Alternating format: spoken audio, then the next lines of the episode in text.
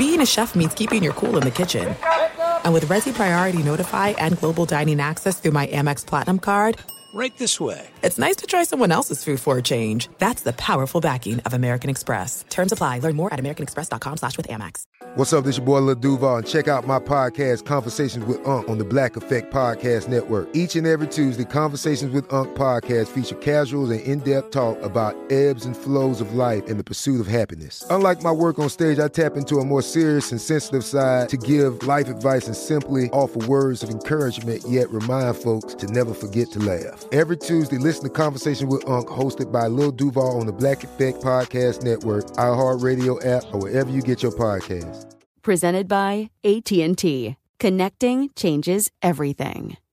Hey, it's Doug Gottlieb. You know, our trusted partner, TireRack.com, for fast, free shipping, free road hazard protection, convenient installation options, and their great selection of the best tires, like the highly consumer rated Vredestein Pinza AT. But did you know they sell other automotive products? Wheels, brakes, suspension, just to name a few. Everything you need to elevate your drive, simply go to TireRack.com slash sports. TireRack.com. It's the way tire buying should be. I'm Katya Adler, host of The Global Story. Over the last 25 years, I've covered conflicts in the Middle East, political and economic crises in Europe, drug cartels in Mexico. Now I'm covering the stories behind the news all over the world in conversation with those who break it. Join me Monday to Friday to find out what's happening, why, and what it all means. Follow The Global Story from the BBC wherever you listen to podcasts. Enjoy all your favorite sports like never before at BetMGM. Signing up and playing is so easy. Simply sign up using code Buckeye and receive up to $1,500 back in bonus bets if you don't win your first bet. When you register with BetMGM, you can get instant access to a variety of parlay selection features, live betting options, and the best daily promotions in the business. And with BetMGM at your fingertips, every play and every game matter more than ever. Place your moneyline, prop, and parlay bets with the king of sportsbooks today. Sign up using code Buckeye and receive up to $1,500 back in bonus bets if you don't win your first bet. That's right, up to $1,500. Again, sign up using code Buckeye and receive up to $1,500 back in bonus bets if you don't win your first bet. BetMGM and GameSense remind you to play responsibly. 21 plus and present in Ohio. Subject to eligibility requirements. Rewards are non-withdrawable bonus bets that expire in seven days. Gambling problem? Call 1-800-GAMBLER in partnership with MGM Northfield Park. That's 1-800-GAMBLER. Thanks for listening to the Doug Gottlieb Show podcast. Be sure to catch us live every weekday, 3 to 6 Eastern, 12 to 3 Pacific on Fox Sports Radio. Find your local station for the Doug Gottlieb Show at foxsportsradio.com or stream us live every day on the iHeartRadio app by searching FSR. Now let's get this party started. You're listening to Fox Sports Radio. What up, America? Doug Gottlieb Show, Fox Sports Radio. Don't, don't, don't. I am, I would like to say I'm a perfectionist. I like things perfect. I just do. I, I, I have high expectations of myself and others. And I am self critical as well. Like, when they're good. But I also like to take a step back and see kind of the greater good. Like, you know, what's the net net? Is the net net a positive? Then we're good. And when the college football rankings came out last night, oh, that's bitch and complain. Why don't we have eight? Why don't we have 16? Why don't we have 32? Why don't we have 64? Set hike. Why don't we have everybody get in? It's participation or participation trophy country. Let's let everybody get in. Let me let you in on a little bit of my home life last night. Okay.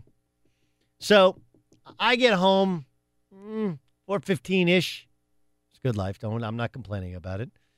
And my son's playing my son takes tennis on Tuesdays and I went and got a cup of coffee and I had some other work to do. Like I was I've been gone so much. I have expense reports to do. I I also have uh, AU basketball teams that I coach, and I got an NJB team that I coach, and I got other emails to send out and return, and other people's radio shows that I got to commit to, and I got my schedule to kind of line out. So I took some time, some Doug time, if you will, but it wasn't like I was sitting there getting a massage. And then I go and I pick up my kid, and he's in a great mood, and we geek out. I was listening to classic rock, which one of my daughters has gotten into on the way home. We're banging our heads. We get home, we have like a family dinner, and then we put we we decorate some of the Christmas tree. He and I play a couple of card games. And I was a little bit I was a little bit irritated in that my daughters, who didn't have anything else to do, hadn't finished their homework. And so we didn't complete the task of decorating the tree and decorating the whole house and really have a nice kind of family night where we have nothing else to do. I like, wait, you guys were home from 3:15 on and you decide to start your homework at 6:45? What were you doing for the last three and a half hours? Well, my friend came over and I was doing this and I was doing that. So instead of having like the perfect family night, which no one in America has anymore, where you have dinner together, you do the tree, let's have a little dessert. Maybe we'll play a family game of cards. We'll do something, kind of keeping the TV off. I had it on the background, recording college basketball, NBA games, watching the Lakers just get smacked by the Denver Nuggets, watching Duke and Zion Williamson look like the number one pick that I told you on Twitter he was before the game actually started. All those things, instead of having the perfect family night, we still had to juggle with my wife. My wife's doing very well in seventh grade math with two different, she's doing great. She's getting an A. The girls are getting B's, but she's getting an A. So instead of having the perfect, but, uh, but then I caught my breath before I went to bed that night and I was like, you know what? They were all in bed when they're supposed to be in bed. We got a roof over our heads. We did get a dinner together. We did kind of set up some of the tree. The net net is that's about as good a night as you're going to get in 2018 when you have a wife, a husband, been married 18 years, daughters that are 12 years old, and a little boy that's nine years old, and they all play a bunch of sports. Like no one gets that. My net net is hey, I'm searching for perfect, but the reality is really good. That's the college football playoff. Would I like it? Would I like to have this perfect number of teams where only the teams that are capable of winning get in the play? Like, sure, if I could create a system that right now had Georgia in, had Ohio State in, had Oklahoma in, as well as the three undefeated teams, that'd be a great system. But every year changes and evolve. This year, the Pac 12 sucks. Okay. I live in the West Coast. My brother coaches at a Pac 12 team. My sister and brother are alums of a Pac 12 school. I live around all these SC idiots that can't decide what they want to do or who they're super mad at. So most times I really like the Pac 12. I don't blame the commissioner of the Pac 12 for the fact that the Pac 12 stinks. There's a myriad of other reasons. But the Pac-12 isn't deserving of having a, a, a having an argument. Like it can't like, well, we could. No, none of your teams are worthy here. And so you can't plan for the couple years ago when SC should have been in the playoff and Washington instead went and SC beats Penn State in the Rose Bowl. Look, the system we have, is it perfect? No. Nope. Not perfect. Matter of fact, the system we have has made bowl games relative, uh, you know, with the exception maybe of the New Year's, I guess New Year's six. Uh, there's bowl games and there's the New Year's six. Hey, it's New Year's six. Let's pretend like they matter more because some of them kind of do, and then they don't matter as much. But outside of the New Year's six and even some of the years, like a lot of these college football players aren't going to play in it. You know, they, they've seen past injuries, the Jaylon Smith injury a couple years ago. They saw what happened Central Florida this past weekend, and they're like, um, if I got a chance to play in the league, I'm doing the Christian McCaffrey, I'm doing the Leonard Fournette. I ain't playing because we've made those other bowl games unimportant. And you might sit at home and think, well, these games have always been unimportant. Like, not really. 95% of those dudes, that's the last time they ever play in a real football game. Ever. Ever. Last time put on helmets, last time put on shoulder pads, last time they try and get each other hyped up like, let's go, let's go, let's go, let's go. You know, football guy. Anybody's ever played football guy knows you just kind of lose your mind for like five minutes there before the game. starts smacking each other inside the head. The last time you'll ever do it. Bowl games are actually really cool. Half the teams end up with a win, and even the other half's like, you know what? We didn't win the game. We cost our conference some sort of conference sort of feel but at least it's warm and it's better than it is when we're home. And we got a swag bag and we get to hang out with our boys for a week and hit somebody else one more time legally. But the system we have, like the bowl game, bowl system before, was not perfect, but was really good. And they probably should have added a plus one, which is kind of what they did anyway, right? You got bowl games and then they just have one additional game. It's not really a playoff, it's a plus one. But the net net is during my lifetime, we've had several different times where we've had multiple national champions. The dumbest thing ever. You're a national champion and you're a national champion. We can play each other? Nope. Nope. Uh uh-uh. uh No, you are not. Not going to play another champ. And you may think, hey, the system still stinks because Central Florida finished undefeated last year and they should have played for it. But the reality is, none of us believe they could have beaten either, any of those four teams two consecutive weeks. Wouldn't have happened. Can you pluck off an Auburn when they don't care and you really do? Sure. Is it a great story what Central Florida's been able to do? Sure. But during my lifetime, we actually used to have actually used to have split national champions every once in a while. Was it Georgia Tech and Colorado one year? And Nebraska and Michigan one year? Like, what? The, you want to a dumb. That's dumb. And so now we basically pick the four best teams and we get about four out of five right or four out of six right. But it's better to be more selective. Less is more. More is not more. It's better to be exclusive than overly inclusive. It's the opposite of life. Right? Better to be exclusive. Better make people feel like, you know what? I personally think Georgia is just as good, if not better, than Notre Dame, than Oklahoma, than Ohio State. And you know what? The truth is that if Georgia's as good as I think they are, they'll give Alabama a hell of a game this weekend, and they might still get in. And I won't be bothered by it. And if they don't, they'll sit there and go, hey, you know what we shouldn't have done? We shouldn't have turned the ball over, what, five times against LSU? And we'd still be playing. And you might sit there and go, well, that's an unfair. I, I, this is not about being fair. Try and find the four best teams. Might miss on a couple. But I've heard people on this network, on other networks, be like, man, how fired up would you be? How fired up would you be if you saw these games? Alabama taking on Central Florida. Wouldn't be fired up at all. Sorry. Alabama be about a 25 point favorite against Central Florida. Right? Clemson taking on Michigan. I saw Michigan. They had a chance to beat Ohio State. And I believe Ohio State just scored again. Like it's okay. You had a chance to play for national championship and you lost. Now you don't. That's the way it works. It, it doesn't mean that.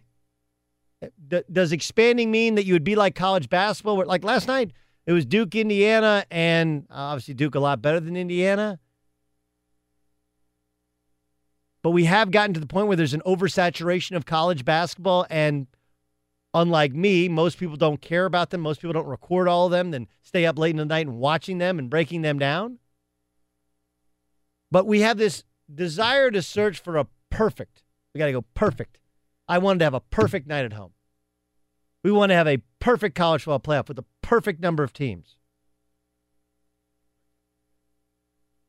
Perfect doesn't exist. Perfect doesn't exist. Except except me. I'm I'm perfect. All right, coming up next, offensive lineman for the Colts, Anthony Castonzo joins us. Upcoming next. When Andrew Luck wasn't throwing the Duke, was he concerned? And when did he know that Andrew Luck was back to being Andrew Luck? We'll also track how many times I mentioned the name Andrew Luck. Next in the Doug Gottlieb Show. Be sure to catch live editions of the Doug Gottlieb Show weekdays at noon Eastern, 3 p.m. Pacific on Fox Sports Radio and the iHeartRadio app. Brought to you by Progressive Insurance. This year, Progressive celebrates six years and over 600 cars given to veterans, giving thanks by providing independence for those who protect it. Learn more at keystoprogress.com. Doug Gottlieb Show, Fox Sports Radio.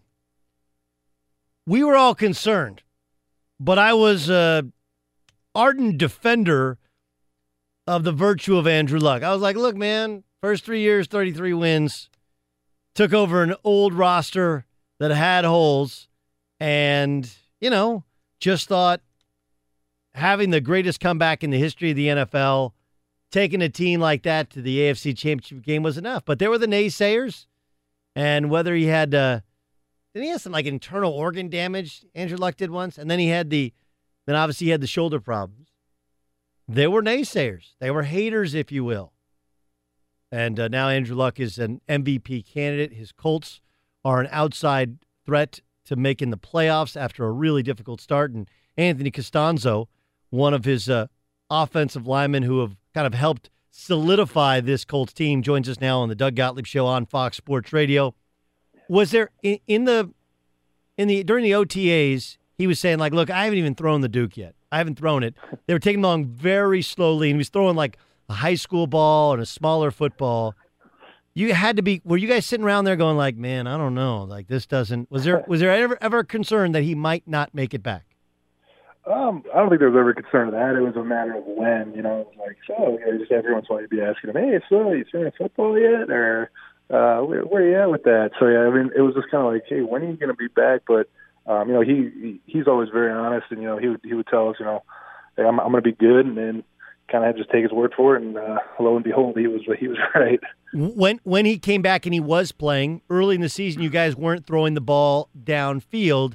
Um, what was that like when there were still again there were still naysayers even when he was playing and playing pretty well what was it like um yeah i mean i i was uh i was actually hurt for a lot of the beginning of the season but obviously i was still around um and and just kind of watching. And i mean you could see that he had the command of the offense and um i'm not sure what the reason is for that. You know if if, maybe it just didn't fall into our game plan against certain teams but um i mean he i think you know, even after his first preseason game, it's like, oh, okay, good, Andrew's back. you know, it was nice to nice to see him out there whipping the ball around and um, having a lot of confidence over the offense and, and command of the whole team, really. All right, I, I want to ask you about a, a, decision your coach made. You know, he's a first year coach, and I was critical of him. You're on your own. You guys were on your own 43 yard line, and you're playing the Texans. And at the time, I was like, man, I, I, I get the bravado of, hey, let's go for it. It's overtime. But a, a tie at that point in the season was good. And oh yeah, by the way, you guys gave new life to the Texans. In hindsight, was that a mistake to go for it? Uh, no, I mean I, I'm, I'm behind that decision 100. percent I mean, you got confidence.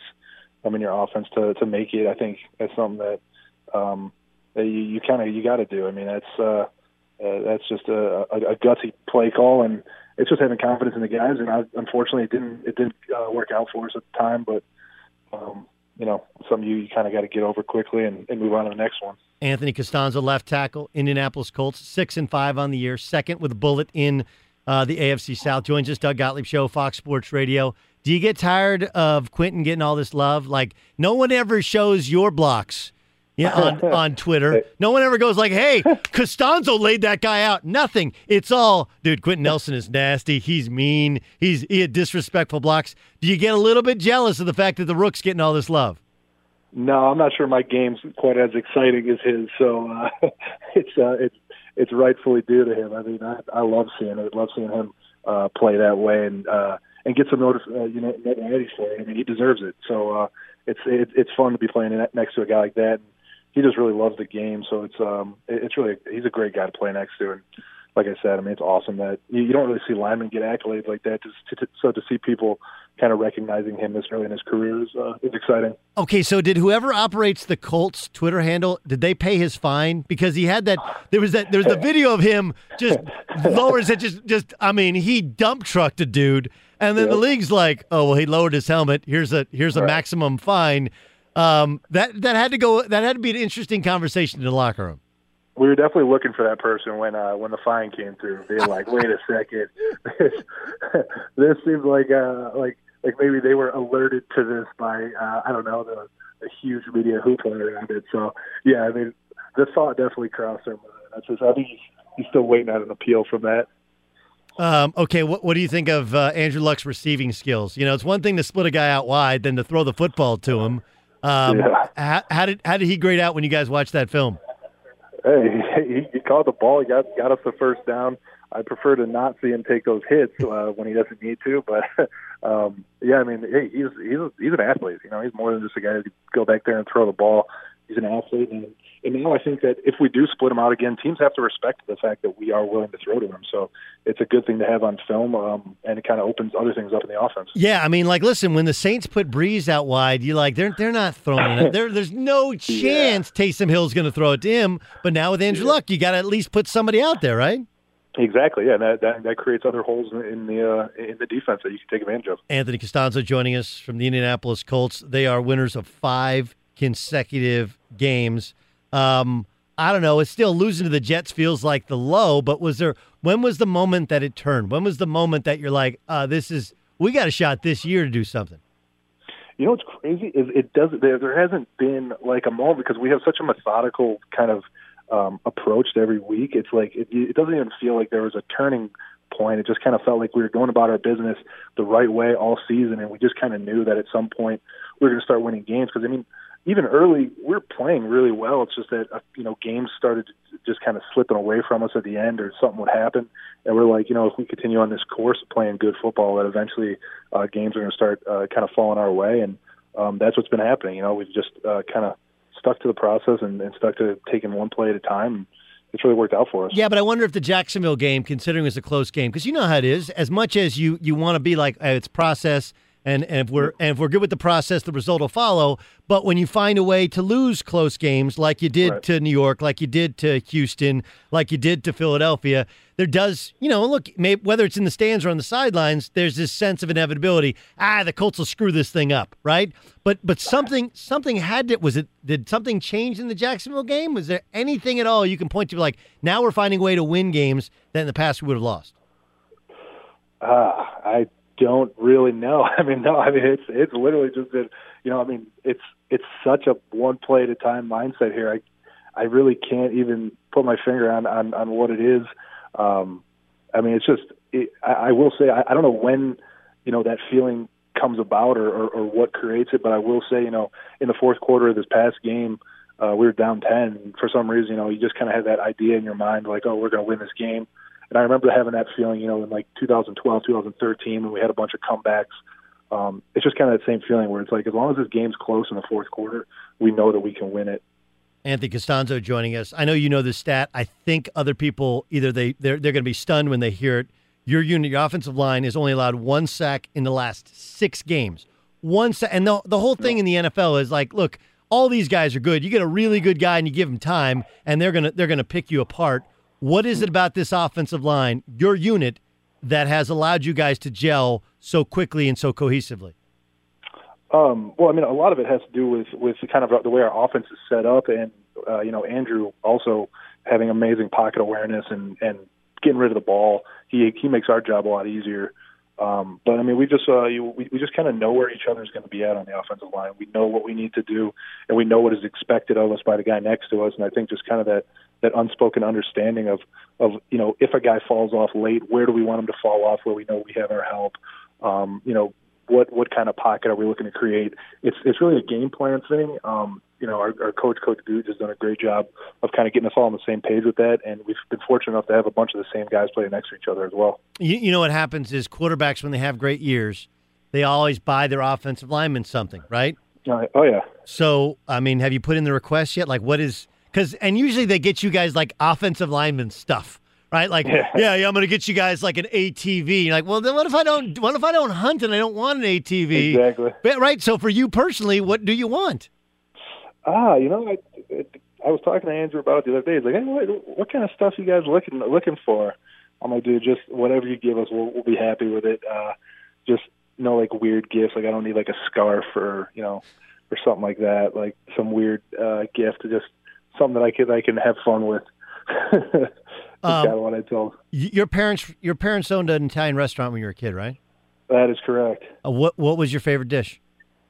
Ooh, um, I was a big chicken francese fan. I used to crash some chicken. So they put two two chicken cutlets with the francese sauce uh, over. It was almost I think it might have been like almost a pound of pasta, and I was just I'd go to town on that. Um, yeah, it, it's weird how how that used to be like that used to be everybody's jam when we were in high school, right? Carb load, and now it's Oh, yeah. like now carbs are bad. You're like, wait, wait, when did carbs car, carbs get bad? You still carbo load night before a game? Oh yeah, we're we're on a very high carb load uh, diet here. Which when when our nutritionist told us, you know, you guys got to get as many carbs as you can. Growing up eating pasta like every night of my life, I was like, that I can do. So I've been I've definitely been uh, ascribing to the to the high carb diet, and it's you know it's been great. It's been giving giving me lots of energy, and uh, you know it's I think a lot of it has to do with the fact that I just grew up on it. I, I heard your parents they never missed a game. Is that true? They've never missed a game. Uh, they never missed one in college. They've there have been a couple due to inclement weather, you know, different things that have uh, happened in the pros. But I, I would say I think I've played like something like 120 games. They've they've definitely been to over probably over 110 of them. Yeah. Well, listen, I know you're doing great stuff with the American Cancer Society. Uh, oh, I'm sorry. I'm sorry. Um, listen, I, I appreciate you joining us, and uh, obviously, it's awesome stuff that you guys have seen such success with your unit. And thanks for joining us on Fox Sports Radio. Absolutely. Thank you very much. All right, it's Anthony Castonzo, part of the offensive line for the Indianapolis Colts. How awesome is that, right? Bunch of dudes working together, one sack over the last six games. Like, what are you guys doing? Like, well, it's more, it's Andrew Luck. Okay, so here's the question. You got a rich quarterback, right? And you, and he's like, oh, whatever you get me. That sounds great. That's like your wife or your girlfriend going, uh, listen, whatever you get, honey, for Christmas, I'll like. What's number one thing on your Christmas wish list? Ramos, what's the number one thing? I know you're a parent now. You don't get anything. like you're the dad. You don't get anything. What is it? I would say some shirts, some really nice shirts. Man, Ramos, you're Ramos, easy you- to please, Uh, man. Hey, hey, can we get him a shirt? Let's get him a Hilfiger shirt. Uh, music, can you do a little bit better than that? What's number one thing on your on your wish list there, music? I would probably go like an expensive watch because it's something that I would never spend that amount of money on myself. But if you get it as a gift, then it's nice. Yeah, I got a gift. I got a watch for my wife uh, two years ago, Christmas. Love it. It's it's so ex- it's so nice. In fact, I don't wear it often because I'm so scared that something's going to happen to it. Let's go. To, let's uh, let's go to Isaac Lowenkron and find out what else is going. on. Isaac, what's number one thing on your wish list? To be honest, sleep. Aside from that, sleep. Yeah. Oh yeah. That's actually not a terrible gift. Like we see, you said they go like, uh, "Honey, you can do this for your wife." Like, honey, listen, here's what we're gonna do. Uh, Saturday morning, I'm getting all the kids, and we're out, and you just sleep in. I'd sleep in. Now, can you sleep in? I can't physically sleep in anymore. I just Yeah, that's the problem because you're so cultured to getting up at the crack of dawn or whatever that even when you have the opportunity to get a night of sleep, your body does not cooperate.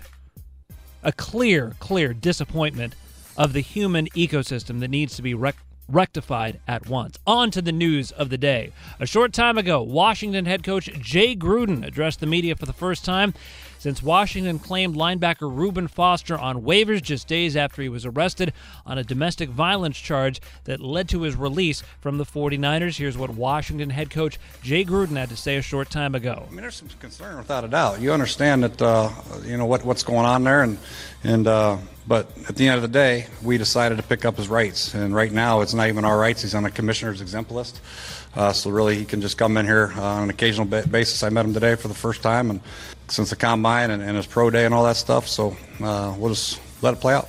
In college football, Georgia Tech head coach Paul Johnson announced that he will step down as the Yellow Jackets head coach of 11 seasons after their upcoming bowl game. NHL in tonight's Discover Card key matchup. The Toronto Maple Leafs host the San Jose Sharks at 7:30 Eastern. And speaking of matchups, become a new card member and Discover Card will match all the cash back you've earned dollar for dollar at the end of your first year. Learn more at discover.com slash match. Limitations apply. Finally, in baseball, the Oakland A's today announced plans to build a privately financed 34,000 seat ballpark in downtown Oakland to open in 2023.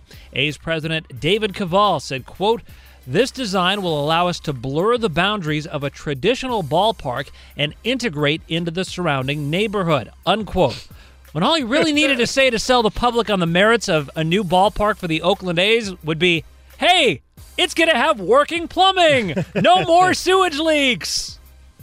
Yeah, I'm not sure you want to integrate into the into the uh, into the neighborhood into the neighborhood. We'll get to that. We'll get to that upcoming. Doug Gottlieb Show, Fox Sports Radio. All right, from uh, from one offensive line that turned a team around to a wide receiver who has turned it around and helped been part of this resurgence here with the Cleveland Browns. Antonio Callaway joining us on the Doug Gottlieb Show as the Browns get their second consecutive win. He catches his third touchdown pass of his young career, and he joins us here on Fox Sports Radio. Antonio, how are you? I'm doing good. How you doing? Good, man. Uh, what's this been like from you know from the start of the year when you guys were losing so many close games to now finding a way to dust off two consecutive teams? What what's the difference like to you? Oh man, just finding a way to win. Just finding a way to finish the games. Uh, Baker obviously Baker obviously has been playing pretty well. Seven touchdowns, no interceptions. You've sim- seen him evolve uh, with the new play caller. Um, what what's Baker like to deal with for you? Oh man, Baker's Baker's great to deal with. Uh, he's a great teammate, great leader. All you have to do is really just follow in his steps. Yeah, he. to do. Um, yeah, look, I, I told I've told people that even though I didn't think he needed to say anything about Hue, this is kind of who Baker is, right? Baker, he, like he's a guy who guys love to play for or play with. Why is that? What is it that he does during the week that makes guys want to play play with him? Oh man, he the way he prepares for the game, from from from practice to meetings to to when it's actually time to put on the pass and, and go. What's different about the NFL that you didn't know before you played in the NFL? I mean, it's just really just about you got to come up with a with a schedule, with a structure, with a with a with a thing how how you go about your day on a daily basis. That was really the hard thing. I had to come up with a structure. Okay, so what did you have to eliminate? Um, I mean, I added I added more stretching and, and more time for my body and my schedule uh, instead of playing the game at home. Now, what about did you drop Fortnite? Did, did you? Yeah, I, I mean, I, I never knew how to play Fortnite. Antonio Callaway joining us on the Doug Gottlieb Show on Fox Sports Radio. I know you have a personal connection with the American Cancer Society. You, yeah, your cleats. This, what are your cleats going to look like this week? Oh, they'll be teal because my, my my granny has cervical cancer. What's your granny's name? Early B. Callaway. All right. So is are her name is her name on it, and why teal? Is that like her favorite color? No, that's the color of the of the cancer she had. The uh, well, every cancer has a different kind of color to be represented with it. Yeah, most of them. Yeah, yeah, that's that's, that's fascinating, fascinating stuff. I just I do wonder when are they going to let you guys wear these cleats during the game? Like right, the NBA they let guys they changed this year, let guys wear all color shoes. When are they going to let you guys wear these cleats in the games? Oh, I have no idea about that. I, I just I, I I would love to wear them though, but I have no idea when they'll let us wear them. Antonio Callaway joining us on the Doug Gottlieb Show on Fox Sports Radio. How different is it to come in the facility after winning two in a row than after losses? Uh, man, come in. We come in with the mindset as if we lost. We come in with the, with the mindset where okay, we got to work harder than we worked last week. So, winning feel good, so we're trying to continue that. All right, dude. Uh, you get to go to Houston this week, so you don't have to experience the cold. But you do. You're playing in Cleveland now as a Florida dude. What is that? What is that cold like when you step out of the step out of the house in the morning and you got to get in the car? How are you adjusting? Oh man, oh man. I'm adjusting. I'm adjusting every day, but I mean, like I like it's my job, so I have no choice but to stick it out. I I, you, know, you I, get used to it though. I, I got to point out, you got Denver in two weeks. Dem- Denver in two weeks. You don't know. Are you going to go sleeves? Or are you going to try and be a tough guy and go no sleeves? Nah, most likely I'll go no sleeves. All right, we will we will hold you that. Antonio, thanks so much for joining us. Continued success to you, and appreciate you being our guest on Fox Sports Radio. All right, thank you for having me. Antonio uh, uh, has had a Antonio Callaway case. Um, he got his third touchdown catch, and inter- like interesting resurgence in him personally and the offense. Look, my thing on Baker has been really, really simple. I didn't think he was as good as Darnold, but I did think that he'd be a good quarterback because he's a better version of with a better arm of a of a Case Keenum. And my issue with him and what he said about Hue, look, we've all worked with phonies before. I can tell you there are five guys off the top of my head that I work with that are phonies. Shouldn't have the job that they have. They don't work hard. They end up making you look bad because either they steal the things that you're going to say or the mistakes that they make you end up having to cover up for and it gets you kind of off of your point or off of your game. But you know what you don't do? You don't call out. You just don't. It's not like you when the mic's off maybe then you could talk about dudes that aren't really good or aren't real or their whole image is fake. But i, I just it's not generally the practice of a starting quarterback with his former coach because there's a a possibility, maybe even a likelihood that he has a new head coach next year. And like this idea of, well, look, if you aren't, if you don't have this great relationship with Baker, he's going to expose you the second that he goes elsewhere, you go elsewhere. That, that just that's just not the way in which the game is played. You don't have to like it, but you will sit there and go like, yeah, that's probably right. Probably right. And you could sit here and tell me, well, in my job, your job is not starting quarterback in the NFL, face of an NFL franchise. If you're a CEO, if you're an on air talent, if you're a quarterback, if you're a spokesman for somebody, for, for a team, for a company, for a business, if you're a president, a senator, like, I'm sorry, you just can't always be real and say this dude's a phony and how you really feel. It's just not the way in which the game is played or should be played.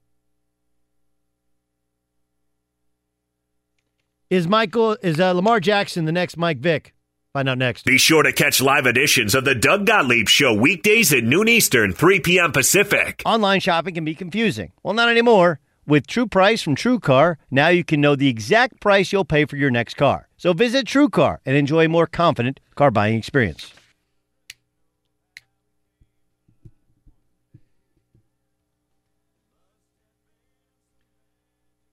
Doug Gottlieb Show, Fox Sports Radio.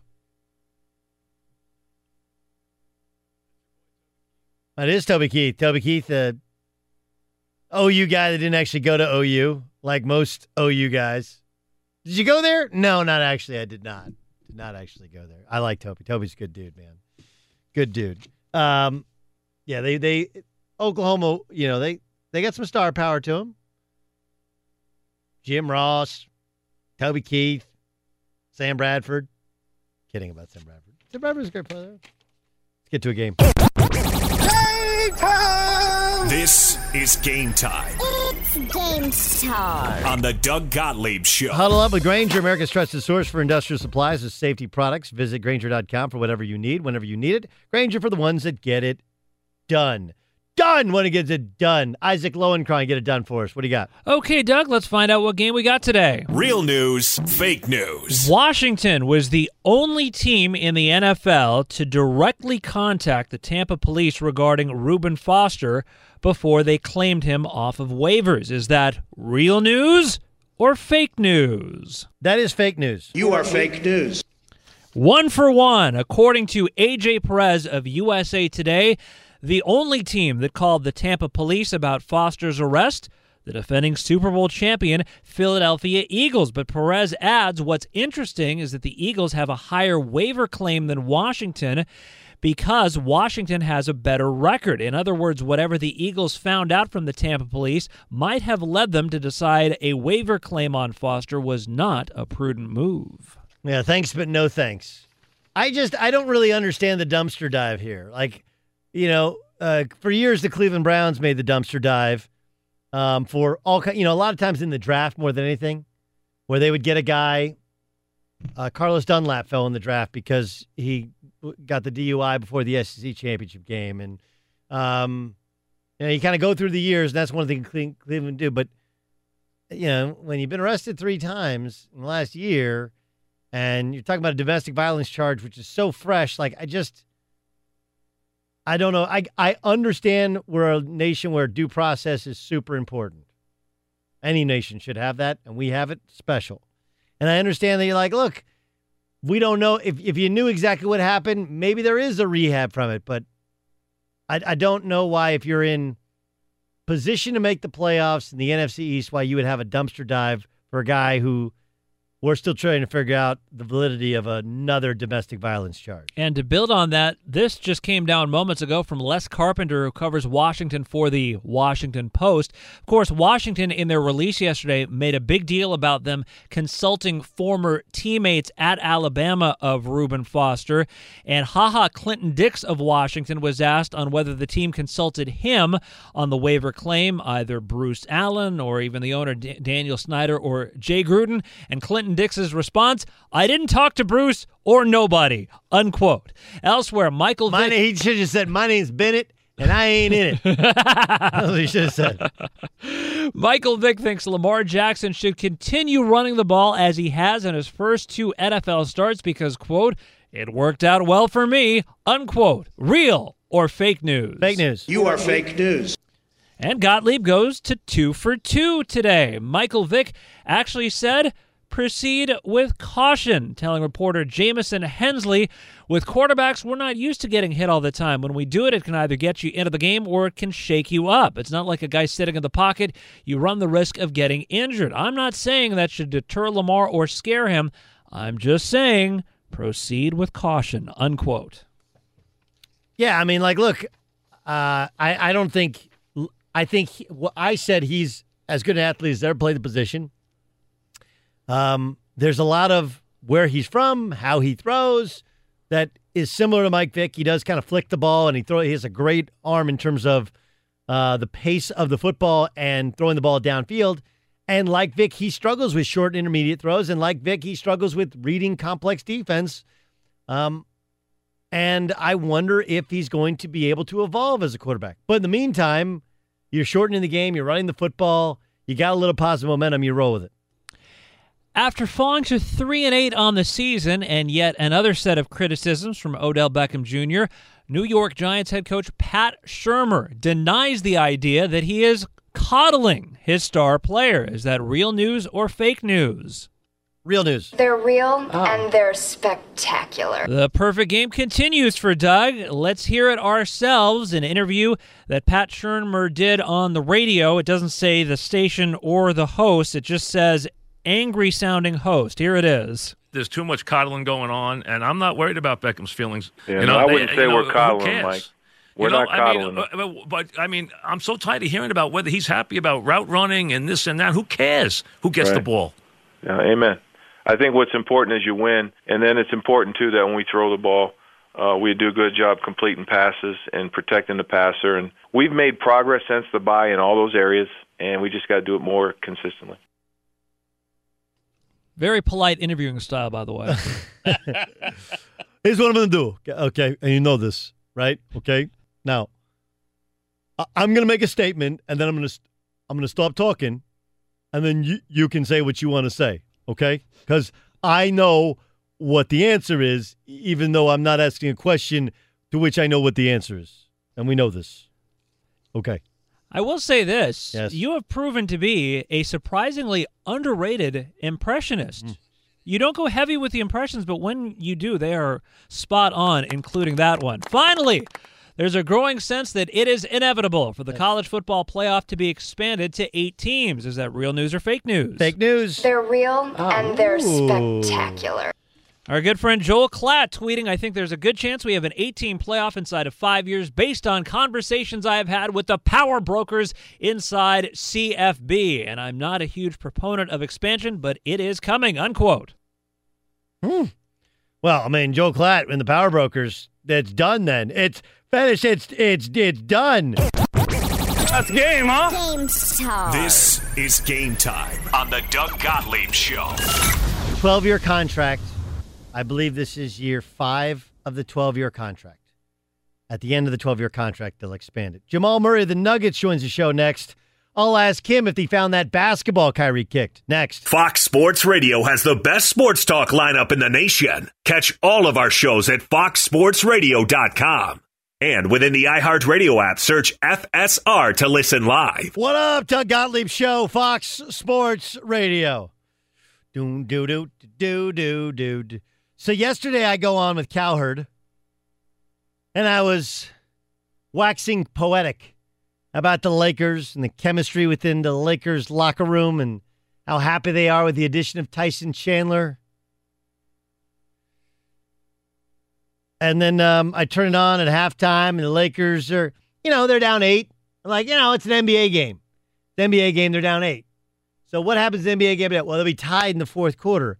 But then they were down 18 at the end of the third quarter. I'm like, well, it's going to be a ferocious comeback. And then, no, that wasn't really a ferocious comeback. Matter of fact, uh, LeBron James played about as poorly as, as he could play. Um, he had 14 points on 15 shots, didn't make a three, no offensive rebounds, seven defensive boards, four turnovers, two assists. The Lakers shoot 14% from three point range. That's not good. That's it's suboptimal. Suboptimal. That's not great shooting. And it wasn't like wasn't like the Nuggets hit everything they threw. Right, like the Nuggets scored 117 but they once again smacked around an opponent that came into their place. They're nine and three at home. Matter of fact, their head coach, Mike Malone, had this to say after the game. We don't want any converts. we don't want any converts. You're either with us or you're against us. Uh, and we understand when we play these great. LeBron is arguably the best player ever, and uh, when he comes to town, and the Lakers, you know, their fans carry, but uh, as long as their fans go home disappointed, that's all I care about. So the Warrior fans can come in here, the Celtic fans can come in here, Laker fans come in here, but take that L on the way out. Oh, take the L on the way out. I love it. Nuggets head coach puffing out their chest like, yeah, dude, we beat them, beat them, beat them. Of course, Kyrie kicked the ball or threw the ball up into the stands. Jamal Murray joining us in the Doug Gottlieb Show on Fox Sports Radio. Did you hear what Coach Malone said about uh, those fans who come in cheering for opposing teams in your home court taking the L? Uh, yeah, I, I heard about that. Uh, yeah, it's just funny, funny little joke he had. Uh, but yeah, I mean, we have, we have a great home court. I mean, we're winning winning games at home. We've always been so strong at home, and uh, you know, good teams are coming into our building, and uh, we're getting we're getting some good wins early on the season. So we've got to keep that up. Do you do you know early on if guys are affected by the altitude? Like, can you can you guys run up and down the court, and be like, oh, this guy he cannot play in the altitude? Do you ever see that the effects of it early? Oh yeah, um, especially when we come back on a long road trip and we play our first game back home. Even we feel it. You know, it's it's not one sided all the time, but uh, yeah, the first the first quarter is definitely the toughest, and um, but after that, once you get your after you get your second win, uh, you should be straight. What did you guys do last night? Like I'm watching the game, and you're up you're up eight at the half. In the second half, instead of normally NBA games, all right, it gets evened up going to the fourth quarter. But you guys just downshifted in the third quarter. What'd you guys do to limit the Lakers so much defensively? Uh, we just made them make shots. To be honest, um, you know they got in transition a lot in the first half, and um, hurt us at the free throw line and, and getting on running. And once we stopped that, uh, made made them try to score over defense. We struggled, and uh, that's when our offense took off. You know, look, you're you're a point guard, but not in the traditional sense. And the great thing about it is you got Jok- you got Jokic there, who's like a point center. What's it like to play with a guy who's that skilled, that big? Who, hey, look, you don't have to worry about setting everybody up. You can just kind of play your game, and if he he'll set the table for people. Yeah, I mean, we have a really, uh, really unique team. You know, we don't have, you know, like you said, uh, we just have scoring guards, uh, guys that get up and down, and then uh, you you got a passing center who can do it all. Um, the wings are very flexible in the position. You got a veteran Paul Millsap. So our team, and we have a really deep team as well. So uh, our team is really unique and, and not uh, as traditional as all the other teams in the NBA, and that's what makes us so special. Is uh, everybody's a thrill on the court. How did you handle the Kyrie thing, the Kyrie controversy over going for 50. What was that like for you personally? Um, I mean, it was nothing to me. It was something to him, I guess. But uh, I was just trying to go for 50. I think everybody understood what I was trying to do and meant no harm. But he took it a different way, and um, uh, he's a competitor. He's going he's going to take things a little different from me. So, uh, uh, I mean, no, not not really nothing has to do with me. When was the last time you had 50? Uh, high school. Against who? I don't know. you know, what's the most you've ever had in a game? Uh, 53. Who was that against? It was in high school. You don't remember who was like? If I had 53, I had 44 once when I was in high school. If I had 53, I would definitely remember it. And if that's the most you have, you have no idea who was against? Nah. Jamal Murray joining us in the Doug Gottlieb Show on Fox Sports Radio. Okay, so how you guys have been great at home? How do you get Uh, to, how do you get to where you're great on the road? Uh, just keeping that same energy. Uh, always uh, uh, bringing our energy, knowing that teams are going to come out and um, and uh, play really aggressive and have the home court advantage, just as we do at home too. So uh, once we uh, know that and, and come out to win, we'll be fine. But we can't let the, the energy kind of get to us. Uh, you waved goodbye at KCP uh, last night. It it just seemed to me like, dude, you were having a great time playing. Is that what it is, or was it trash talk going back and forth?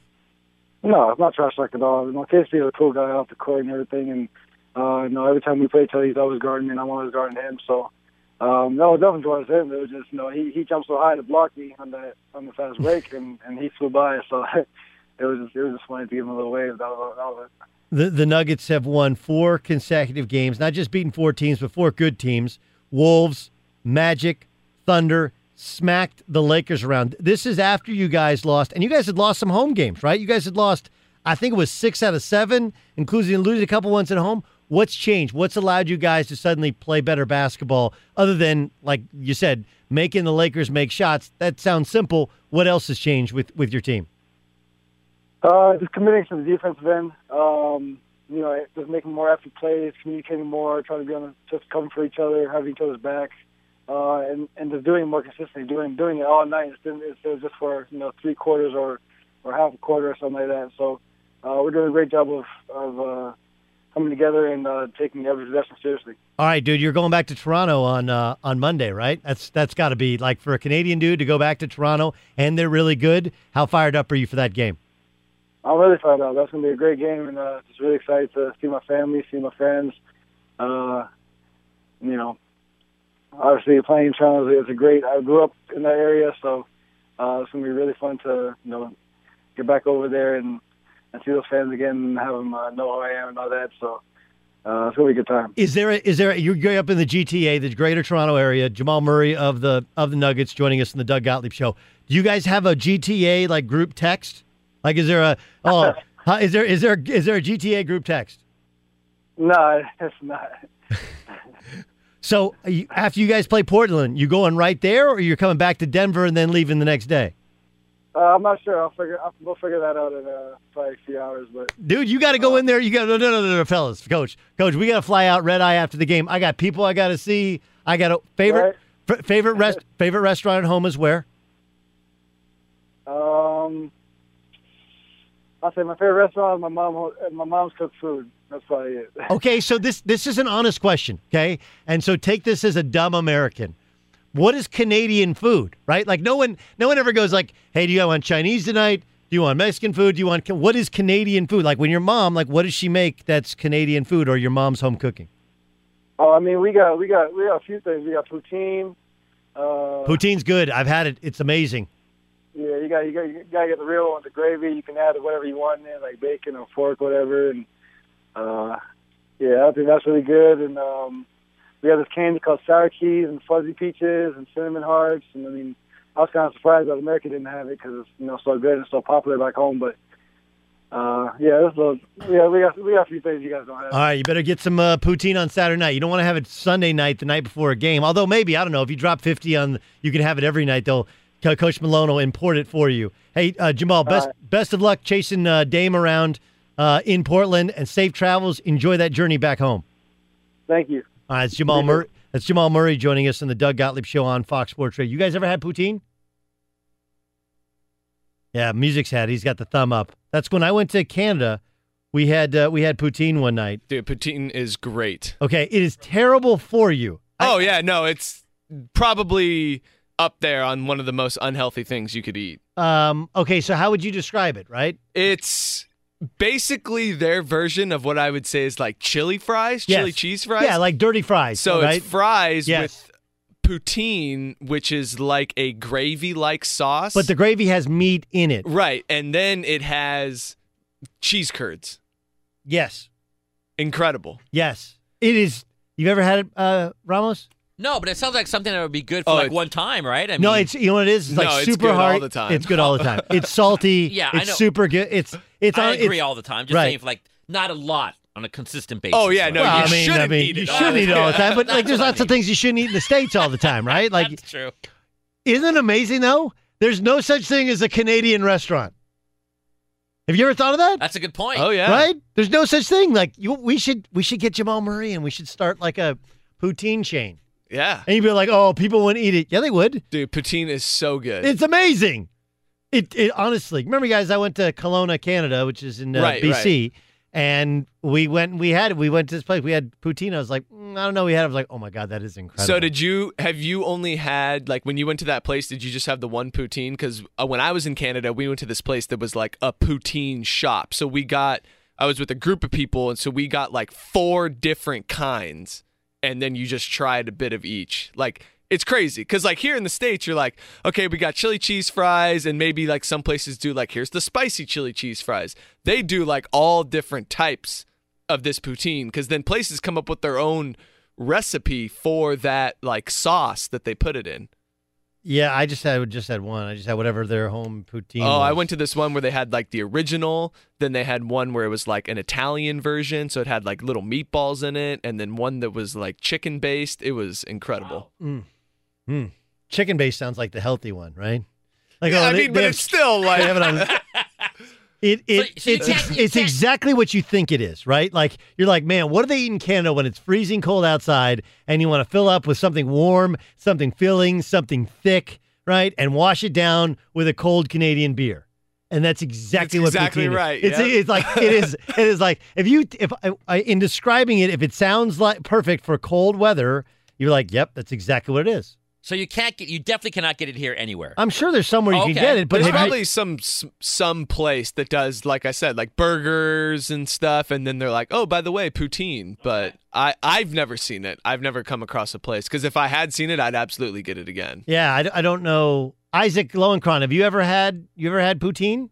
Actually, uh, after hearing this description, I just got off the phone with Air Canada. I'm on the 520 to Montreal, so I might have to cut out of here a little early if you don't Yeah. mind. I mean, I'm I'm I'm not even I'm not, and it has nothing to do with the fact that we had Jamal Murray on. That I, it's amazing that he brought up. It's like, well, my mom's poutine's the best. That's like, uh, okay. So here's what you have. You have in the South, you have like biscuits and gravy, right? My my wife was in Oklahoma last week, and she's like, "Don't judge me. I just had biscuits and gravy." My wife, that's how she hooked me. That's how she hooked me. One morning, I had a terrible game one night on like a Saturday night. She came over Sunday morning, and all of a sudden I woke up like. What is that? It's like biscuits and gravy. I don't think she's ever made it for me since. Never made it for me since. Um, my mom did the same thing for my late father. It was uh, eggplant parmesan, which I don't think she's ever made me. My mom's never made me. She made first time she cooked for my dad. It was eggplant parm, and we're not Italian, but it, eggplant parm is amazing. That's my favorite Italian style dish. Is eggplant parm. Uh, poutine is amazing. But I don't know of anywhere in Los Angeles that they're like, and you could say like, well, Los Angeles they all eat healthy. Like, no, you don't. We got barbecue places, we got soul food places, we got Mexican places, dude. We had my son tried menudo, um, and menudo is good until you find out what's in menudo, right? That's one of those deals. There's nothing disgusting in there's nothing disgusting in poutine. It's just not good for you, but it's all delicious. Cheese curds, gravy, French fries maybe a little cheese thrown in on top. It's incredible. Incredible. All right, coming up next, Ben Roethlisberger is unbelievably talented. Unbelievable talented. And I'm not just talking about on the field. There's something he does off the field that he's unbelievable at. We'll describe it upcoming next. But first, in sports, a trade can make or break your team. A good one can mean a championship, a bad one can set your franchise back for years. It's no different when it comes to selling or trading in your car. You need to make good choices, and with TrueCar, you've got a star on your roster. Just go to TrueCar, simply enter your license plate number and watch how your car's details pop up. Then answer a few questions. Got a sport pack or moonroof? Watch as they bump up your car's real time value. High mileage, you already knew it was going to cost you, but you didn't know how much it's going to cost. Like, wow. Wow. Once you're finished, you'll get the true cash offer sent in minutes. Then just bring your car to local certified dealer. They'll check your car with you together. And after that, you can cash out or trade in for a new car. It is really that simple.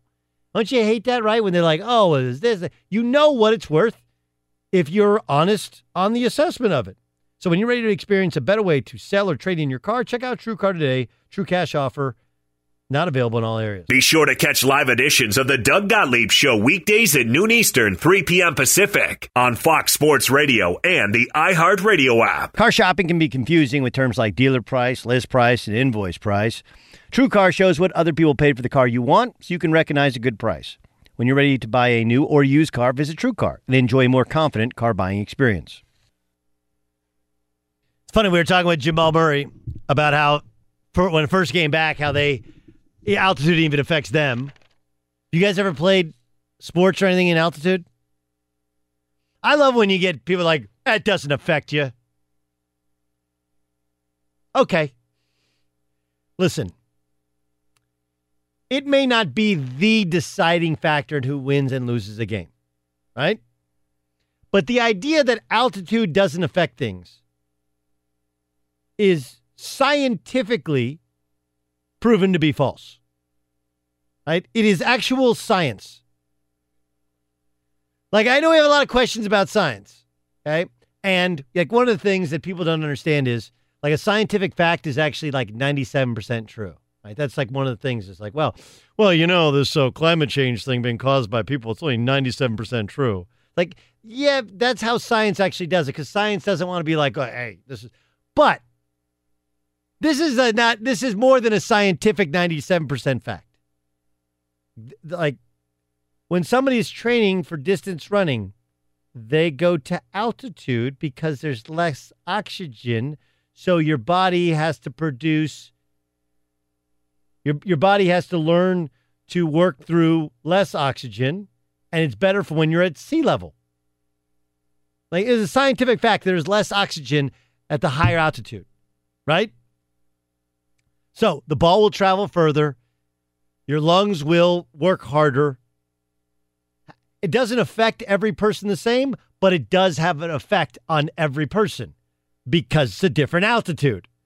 Right? Just like when you go below the water, right? The like the the pressure builds and builds and builds. Like these are scientific facts. These are inarguable. So I love when people go like, "Well, you know that altitude thing is just an excuse." Okay, like it may be an excuse, but it or it may be an explanation as well. I'm telling you, second half of t- second. Now there there's a less. This is less scientific, but most coaches believe that if you play like a two game swing in altitude, like you play Salt Lake and then you play in Denver, that second game it's way worse because your body is oxygen depleted from staying in altitude. Can we all agree Big Ben is a marvelous talent? Right, we can all agree on that. Like Big Ben is a marvelous talent. On the field, guys have found he's always found a way to extend plays, to make plays. Big arm, big body, kind of um uh I I guess it would be surprisingly athletic. Ben Roethlisberger is like surprisingly a, a, man that big. And if you ever met Ben, like he blocks out the sun. So Big Ben, right? Like his name is Big Ben. And it's not one of those um it's not one of those opposite nicknames, right? Like fat guy you call tiny or my my wife who is like a she's like a beanpole. She her her teacher when she was a kid used to call her chubby because she's the opposite of chubby. This is not like one of those opposite nicknames. This is he's Big Ben because his name is Ben and he's big like that clock in England. Like he's a big old dude. He's also adeptly talented at at, at somehow saying the wrong thing at the wrong time and then doing the what did I, did I do that? Uh, what what? He's like he's the what what what what what guy. That's what he is. Uh, during his weekly, uh, he's called a weekly radio show, but it's more the pop on a radio show. He took issue with Antonio Brown's route running on a late game interception. He also took issue with James Washington, rookie out of Oklahoma State, dropping a pass, and with Randy Fichtner, who he was the one who swore by him on not calling Juju Smith Schuster's number enough on the final drive. So he got some he got some grief for what he said, and this was his not so apology apology. There is no panic. We're just fine. We're spoiled to win six in a row. You always have those good feelings after games, and, and then you lose one. But, uh, you know, it just maybe refocuses you, maybe gets you back uh, on track for, you know, what you need is the that fourth quarter of the football season playing your best football. He also went on to say uh, to the Pittsburgh Tribune Review, I think I've earned the right to be able to do that as long as I've been here. And I'm just as critical of myself in the media as well. Yeah, no, you weren't actually. Look, here's the way it works quarterbacks. Okay? Here's the way it works quarterbacks. With quarterbacks, privately, you can say one thing. Privately, you can watch film and go like, yo, we got to get Juju the ball. Antonio's got to run the right route. James Washington's got to, you want me to throw you the ball? Catch the damn ball. Publicly, you got to go, it's on me. You know why? Because when you win, nobody goes, you know, they wouldn't have won if not for Antonio Brown running the right route. They wouldn't have won if not for Randy Fichtner's play calling. We don't give any credit to play calling in the fourth quarter. We think that's all Big Ben. Look at him audibling up there. He might not be saying anything, or he might just be calling out the Mike linebacker. That's not audibleizing. You get paid more than anybody else. No one says how many Super Bowls any other positions won. It's quarter quarterbacks is he won two Super Bowls. Big Ben was horrible in their first Super Bowl win.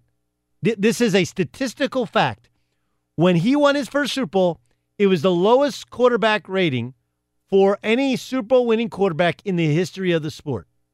If you watched it, Antwaan Randle threw the threw the best pass of the game. And and this is more opinion than fact, they got a couple calls that helped them really hurt the Seahawks in that win. Okay? So they just so but but nobody mentions that. You know why? Because when Big Ben, when we eulogize his career, we'll go like Big Ben, two-time Super Bowl winner. Like, yeah, but he had this. He, had that. Ah, he won two Super Bowls. So with that praise goes these rules. You are not allowed to call out your teammates publicly after a tough loss to an inferior team. You're not. Big Ben has an amazing ability to put his foot constantly in his mouth. Constantly. And he couldn't get a kiss goodnight from uh, what's her name that hooked up with the president. Remember that? No story from Stormy Daniels. She wouldn't even give a kiss goodnight. Like, man, that was a tough story for Big Ben. And that was the second worst thing that happened to Big Ben or that he was a part of in Lake Tahoe. Big Ben Roethlisberger. Let's get you to Isaac Lowenkron.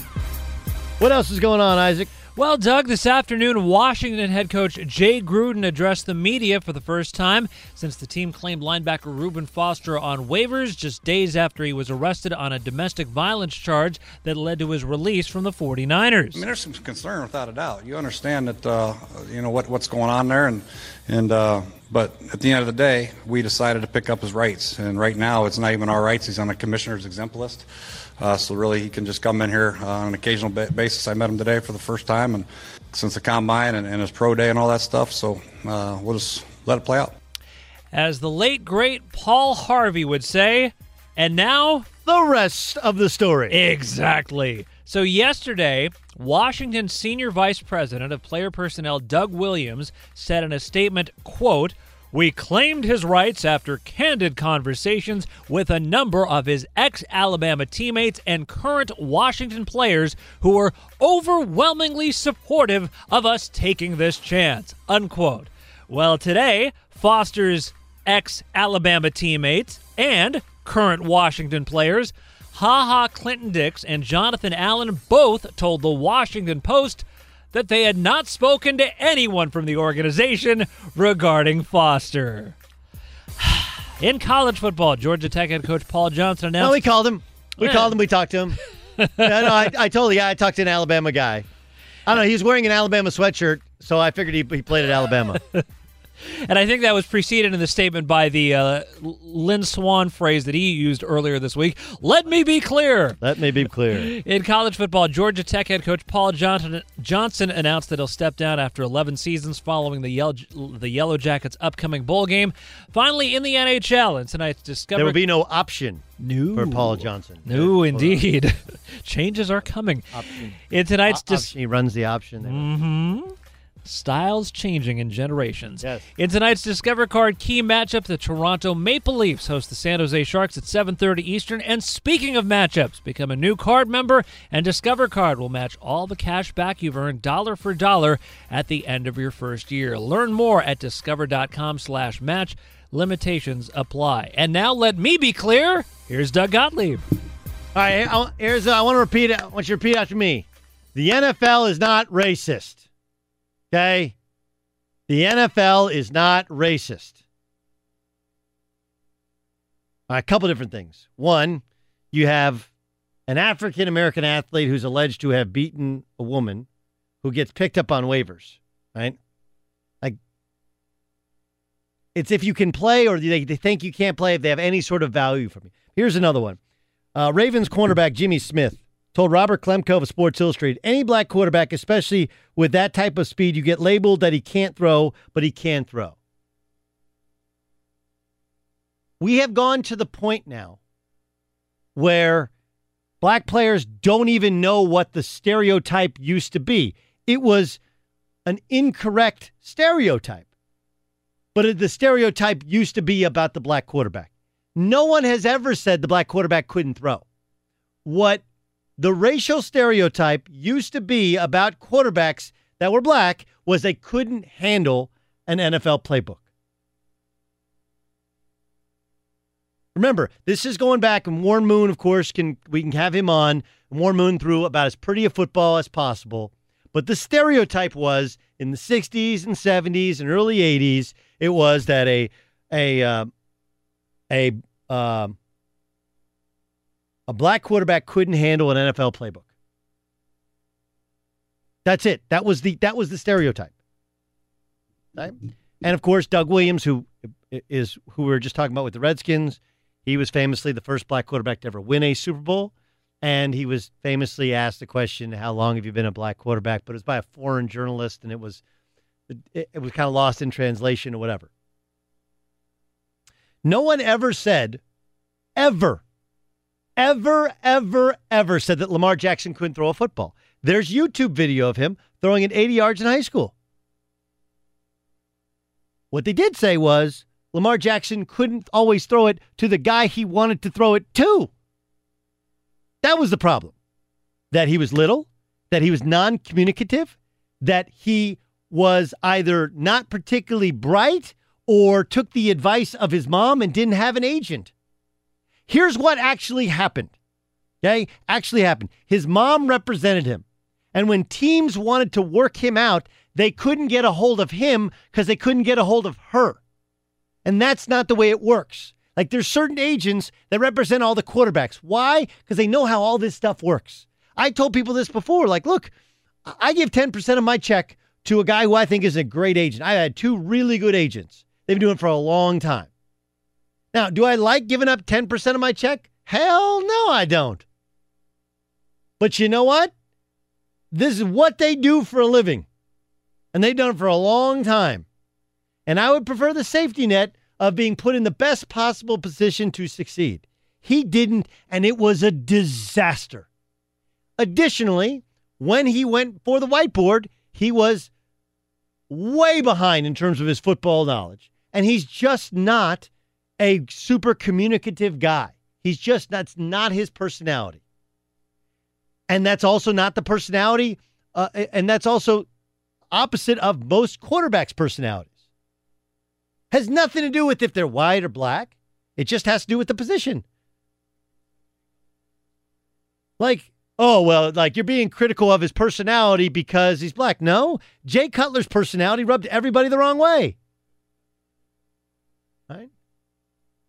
Johnny Manziel's arm strength got criticized. So did his off the field baggage. Tim Tebow was not a smart quarterback. He wasn't. He couldn't also couldn't throw. Why? Because that's how he played. But the worst part is that Jimmy Smith, who plays in the NFL, doesn't even know what the old stereotype was, which was wrong, about black quarterbacks. You know, he's a black quarterback, he's out of speed, he can't throw. Nobody, nobody ever said that Mike Vick couldn't throw. Mike Vick couldn't throw short and intermediate routes. Mike Vick couldn't read a defense because Mike Vick, by his own account, didn't work at it. Because what happens is we fast track these guys through, fast track them through. They're so ridiculously athletic and explosive at the position, and they can throw that, ah, did they read the play right? Doesn't matter. They just do it. They just oh they just they just make plays. Brett Favre was considered dumb. Terry Bradshaw was considered dumb. So what did what were their previous racial stereotypes about black quarterbacks not being able to read a defense, not being able to understand the position? Yes. Okay? But we've evolved past that. Evolved past. If you can play quarterback, they will have you play quarterback in the NFL. Whether you're white or you're black, you're mixed race, you're Hispanic, you're you're Hawaiian like Tua is, or Marcus Mariota is, nobody they don't care. We won't win football games. What they said about Lamar Jackson, and I talked to a team who said, hey, we did evaluate him as a wide receiver because we don't think long term he can play quarterback. Because they'll figure out what you're doing, and he is not communicative, and he's not somebody who's going to be good in the pocket. He's little, and though he's fast, he's inaccurate. And he was, a, I believe, a below 60% completion guy at Louisville playing for a really good offensive minded head coach. Now, he was a freak athlete. He made plays, and he'll still make some plays. You're like, wow. But as I said yesterday, tell me the athletic quarterback that's been outside the pocket that's worked. Even Steve Young doesn't last long term. Doesn't last long term. Ty Montgomery said this to Sports Illustrated. It's kind of hard to listen to TV when they question his ability to throw a ball because he can throw a ball. No one's ever said he can't throw a ball. Zero. There is not a single human being that's like, you know, he can't throw a football. No. It was, can he throw a football accurately? You know, like Josh Allen. Is Josh Allen white? He's white, correct? And what do they say about Josh Allen? Josh Allen can throw it 100 miles into the driving rain, into the wind. But dude, Josh Allen, he can't throw it to the right team. He throws, he, he misfires. We don't evaluate, no one has, in the last 20 years, has evaluated a player's ability to throw a football based upon the color of their skin. Is he athletic? Yeah, he's freaky athletic. But he's little, non communicative, and in terms of throwing a football, the only thing that has ever been in question is can you throw it to the right person? That is actually a prerequisite for playing football in the National Football League. Brady Quinn, we have on here. Why did Brady Quinn last in the National Football League?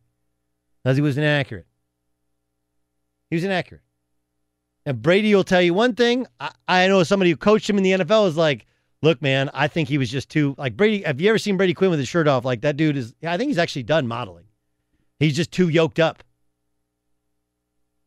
People thought he was inflexible, not as a human being, as an athlete. Uh, he may be inflexible as a human being too. I don't. I don't know. But as, but we got to stop with this nonsense about it. This reminds me.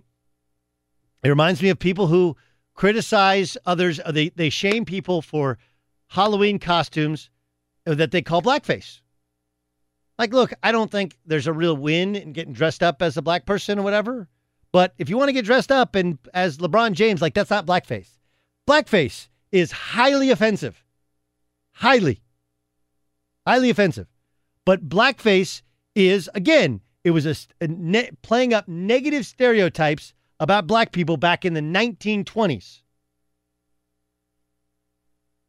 But what happens is, over the years, people don't know what actual blackface is. So if you get dressed up as a black person, like you're doing blackface, like, no, I'm actually just getting dressed up as Janet Jackson, or I don't even know what the win is in it because, but people aren't even smart enough to know what it is or to do a little bit of research. So to Jimmy Smith and to Ty Montgomery, Ty Montgomery's a smarter dude than that. Jimmy Smith, I just think you get so defensive about Lamar Jackson. No one has ever said he can't throw. It's can he throw accurately? Can he run a huddle? Can he read a defense? Can he communicate to the offense what they're running and what they want to switch into?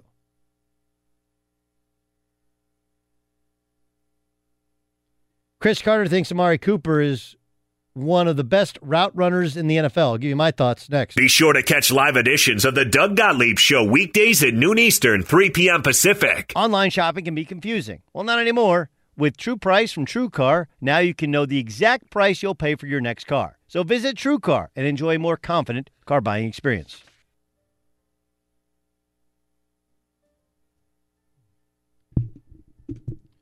Mm-hmm. Ramos is a big jazz flute guy. The pan flute is more my thing, Doug. Doug Gottlieb show. What is that called? The little the little thing that they hit on the um on the drum to make that sound. No, that's not a cymbal. It's like a it's like almost like a, a bristly uh, metal bristle Yes, type they- thing they that they hit s- on it. Yes. Yeah. Anybody? Anybody know what it's called? I don't know. Uh, Doug Gottlieb Show, Fox Sports Radio. Every day at this time, we like to play for you a portion of a show earlier on Fox Sports One or Fox Sports Radio. We call it. And now, What does the fox say? Uh, here was Jerry Jones on 105.3 The Fan talking about Amari Cooper. That's what you control as an individual is who's playing in front of you. Receivers be so so crisp on those routes and uh, make those routes a thing of beauty. Uh, Cooper does that. He is as good a route runner as has ever put on a Dallas Cowboy uniform. He's route running himself open. Route running himself open. Well, Cris Carter would know a thing or two about route running. Here's what he had to say on First Things First. Jerry's right about this one. Oh. When I coached Amari in high school, before he went to University of Alabama, he was one of the most mature route runners that I had ever seen in high school. Him and Larry Fitzgerald, right up there. Guys who don't lose their patience, guys who understood bump and run, understood releases, understood leverage at a high level before that. Then he went on to Alabama. His wide receiver coach was the offensive coordinator, Mike Groh of Philadelphia. So he was taught football at a high level at Alabama. He thrived. Uh, uh, um, All American, broke Julio Jones all of his records. Then he went to Oakland. In the first two years, you could see the coaching, the patience, it paid off. And then Amari lost his confidence. Amari is like a streak shooter. He's like Clay. He don't need a whole bunch of maintenance, but he does need to know that he's appreciated. He does need a hand around him to love him. He's not a rugged, rough, tough guy. Um, look, I'm not going to argue with Cris Carter on route running, right? Like, as long as you guys don't tell me, somebody else tells tell me about uh, passing the basketball, I will not argue with Cris Carter about route running. I don't think there was ever a question about his route running. I actually think the only question about Amari Cooper was does he does he have the speed and explosiveness? And he had a bad case of the drops this past couple of years in Oakland. So I don't think anybody has actually ever uh, questioned whether or not he was a great route runner. And I do think that the Cowboys look better, but we're going to find out.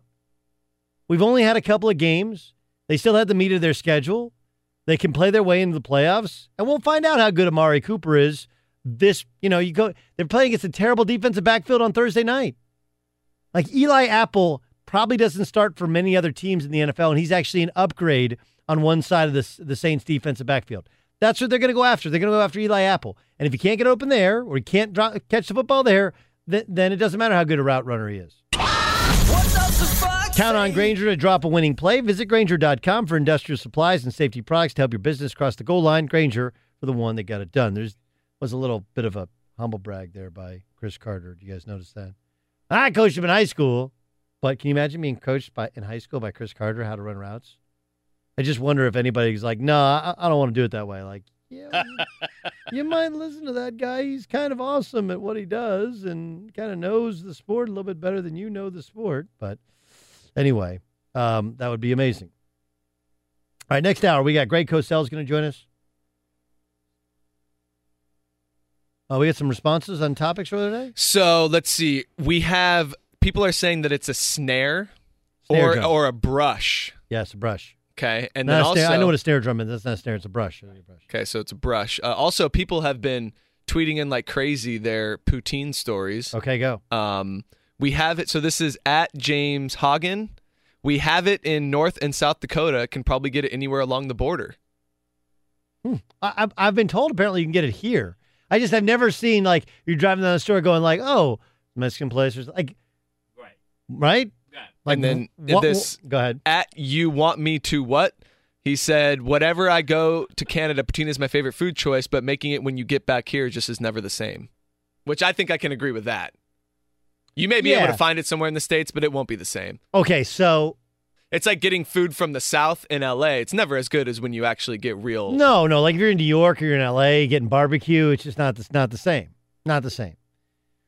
What do you think? We we have tacos like twice a week at my house. I don't think they're the same as you get in a restaurant, a really good Mexican restaurant, but I do actually think I can make tacos that I enjoy as much at home as I do in a Mexican restaurant. Yeah. Burgers are also can be tricky. Can be tricky. The best is better, but the worst are, are worse. The rankings are not perfect for the college football playoff, but they're good enough. Next. Fox Sports Radio has the best sports talk lineup in the nation. Catch all of our shows at foxsportsradio.com. And within the iHeartRadio app, search FSR to listen live. What up, Doug Gottlieb Show, Fox Sports Radio. Hope you're having a great day. I know I am. John Ramos is. We got him all fired up thinking about getting some poutine in here. No, I pronounced it correctly. It's called poutine. It's something you eat in Canada. It's delicious. We had Jamal Murray on earlier in the show. We discussed his mom's poutine. You got to be very careful with making sure you pronounce it correctly. It is one of those words you got to pronounce correctly. All right, good. We're all set? Excellent. Man, there's so much to get to today. Let's start with this. You know, if we had an 18 playoff, we would have all these other games. We have all these other games. We have all these other games. They're coming in bowl games. We have these imaginary games that are all made up, and they're going to be super fun. You just don't get to play for a championship. That's all. That's really the difference. You know, you go to any of these websites and you try and see, you know, like what what the uh, what the bowls will look like. You're like, man, those are some fun games. What if that was for the championship? Well, that's not the way it works. The prerequisite for playing for a championship is you got to be one of the four selected. And as much as I don't love the idea that Georgia has to win this week, Georgia previously lost, and so they got to win this week or they won't play for a championship. You know? So, I mean, look, in, in any playoffs, there's going to be a cutoff. Every year I've done the NCAA tournament, we argue about the 65th and 66th and 67th best team. And what happens with people who are just they they they don't understand it. Like their team gets in, Syracuse gets in and has a couple of incredible wins and gets all the way to the final four. Say we belonged in. No, you showed you could we know you could win games to get in there. Did you earn the right to get in there? You know, like I think Georgia's good enough to play. I think Georgia's good enough to play and win the whole thing. Unfortunately, lost to LSU, and they won't have earned the right if they don't win this weekend. That's just the way it goes. But we do this, and I understand that so many of us want perfect things.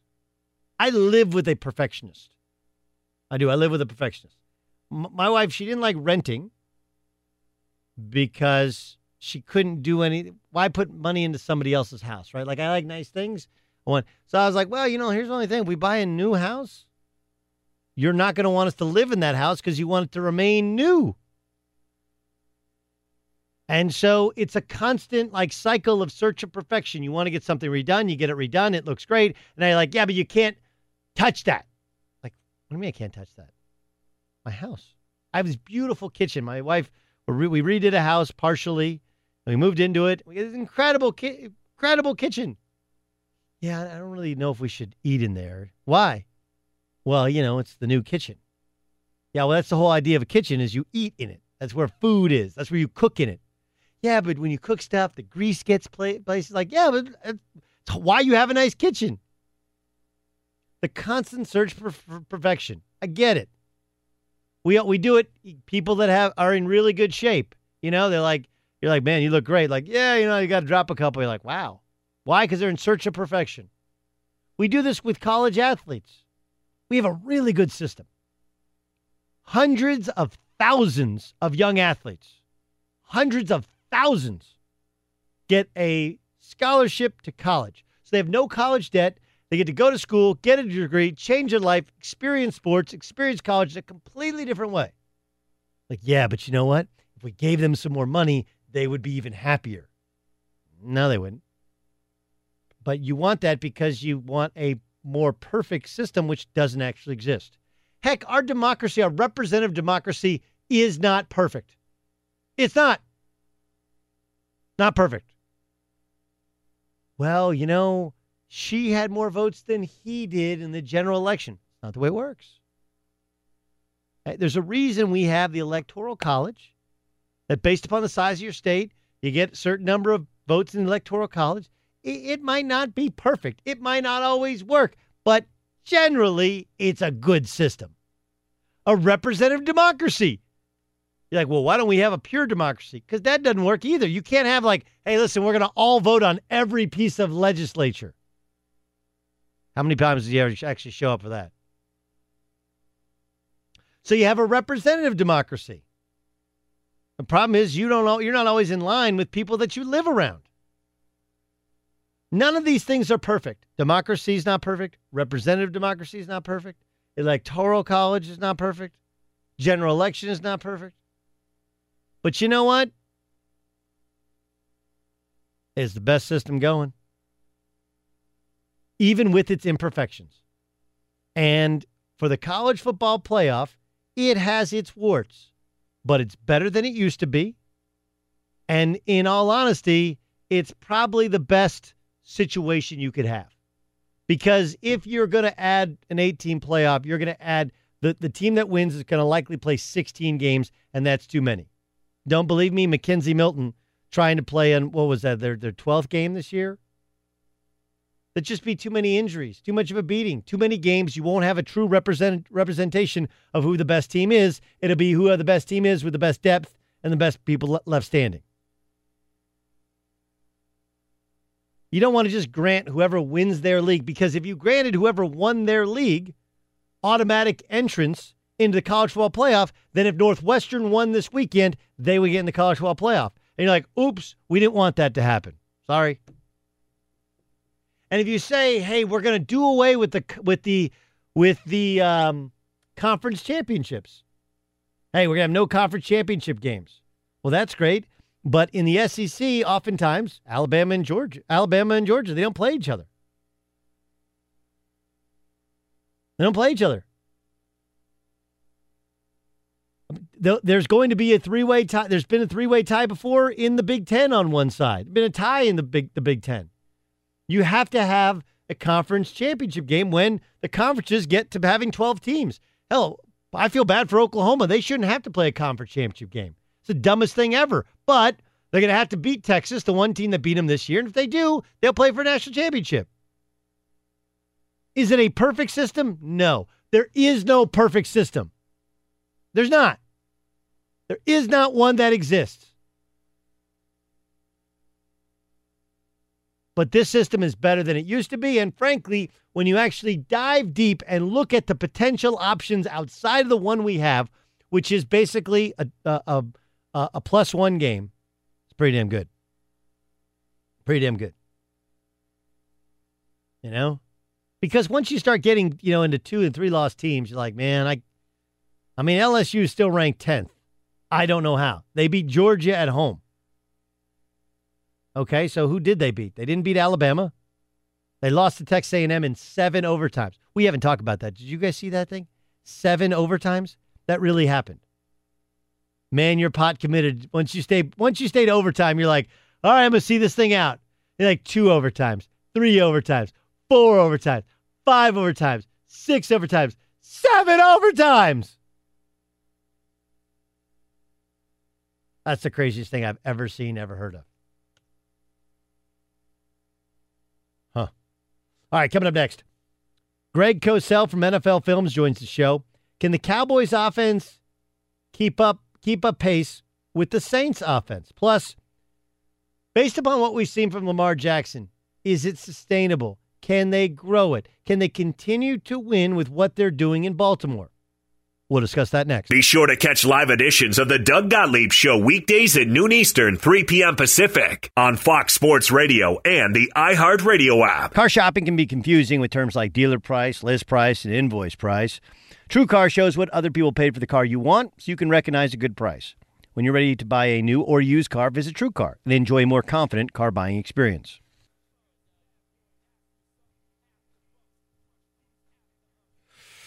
Doug Gottlieb Show, Fox Sports Radio.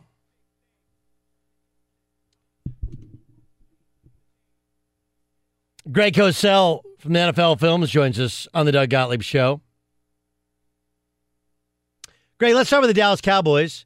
Okay. Jerry Jones uh, waxed poetic about Amari Cooper's uh, route running skills. Uh, They're good. Uh, uh, so the, the questions haven't been about his route running, though, right? It's been about his hands. He had some drops in Oakland, and about his explosiveness. Is that is that accurate? Well, he's a very good route runner, and I think he's explosive enough given his size. Uh, uh, you know, he's a good player. Uh, you know, he he's a better, he's a good addition to that team. But you know, to me, Doug, there it kind of raises the question of where we are in the NFL right now. The Cowboys are an old school offense. It's a run game foundation. It's an execution run game. There's not a lot of misdirection. There's not a lot of deception. It's a pretty basic pass game that, by NFL standards, is somewhat remedial and elementary. So can that kind of team be a true Super Bowl contender? That that to me is sort of the question about the Cowboys. And uh, let's just before we get to Super Bowl contender, can they keep up with the with the Saints? Because like my perspective is like, look, the way to beat the Saints is you got to keep Drew Brees off the field. The way to keep Drew Brees off the field is going to have to be to long drives, but you got to run the football. They're actually really good against the run. The weakness of that defense is against the pass. Do the Cowboys have what it takes to beat the Saints? Well, the other part to that is the defensive part. Their defense is very, very good because when people talk about keeping Drew Brees off the field, that's true, but there's a misnomer to that. So let's say that in a normal game he gets 11 or 12 possessions. So if you hold him to nine possessions, Doug, think about this. If you hold him to nine, but you give up four touchdowns, that means you've got to score more than 28 points. So the issue is not just keeping him off the field. The issue is your defense has to play really, really well in addition. Now, the Cowboys are built that way. It's run game and defense. That's the foundation. By design, they limit the impact of the quarterback, eh, but Prescott can beat you with his legs at times, but they're really not asking him to be the guy that drives that offense. Okay, so let's let's go back. Uh, do you believe that that the way in which their offense is designed and how well they're playing uh, is good enough to keep up with the Saints, who they're going to score because they score on everybody? Well, then your defense has to be really, really good because when you say the Saints score on everybody, up to this point they have. Uh, you know, when you go back to some really good defenses, and I'm not certainly comparing them to these defenses, I'm just saying that we've seen examples in recent memory where defenses were so good that they could hold teams down, like the Legion of Boom. So the question is, is the Cowboy defense that kind of defense where they could beat a Saints team 23-20? Um, their defense has to be that way in order for them to, to get to where they might want to go. Greg Cosell joining us in the Doug Gottlieb Show on Fox Sports Radio. The Cleveland Browns have won two in a row. They're puffing out their chests, but they've beaten two of the worst teams in the NFL. Uh, Bengals, hist- uh, historically bad defensively, right? Like they're going to go down potentially as the worst defense in the history of the sport. So are the Browns and their play calling that much better, or is the level of competition? Well, I think what you have to look at, particularly if you're a Browns fan, is the way they're doing it, because all you're trying to get now is, is wins. If you're a Browns fan, and the way they're playing offense, I think speaks to where they're going because they're playing to Baker Mayfield's strengths. Because Baker Mayfield is a rhythm player. He's a twitchy kid. He's very quick with his drop, with his set, his delivery. They're playing a rhythm game. He's a rhythm timing player, and he does have the ability at times to get outside the pocket. But they're designing an offense and, a pass game approach, Doug, that plays to his strengths so the ball can come out. That's what you have to be excited about. No one's looking at them right now as a playoff or Super Bowl contender. They're just trying to be efficient on offense, and they've also got a good running back that now adds to that. All right, what about the Baltimore Ravens? They've had new life with Lamar Jackson, but also against equally putrid defenses. Uh, give me your sense of the sustainability of the style with Lamar Jackson. Well, I think ultimately you'll have to throw it better, and there'll have to be more of a pass game element to it that that becomes a little more expansive. Right now, uh, they're a tough offense though to game plan for because of Jackson's running ability. Um, this week the Raiders they played a lot of two high safeties and it you can't really play that way when you have a running quarterback because you you lose the numbers count to defend the run game and and they had a lot of success the Ravens did against the Raiders because of that. So I don't know if it's overly sustainable, but the quarterback as a runner can be part of your offense if you can throw it well. Yeah, no, no question about it. Greg Cosell joining us, Doug Gottlieb show here on Fox Sports Radio.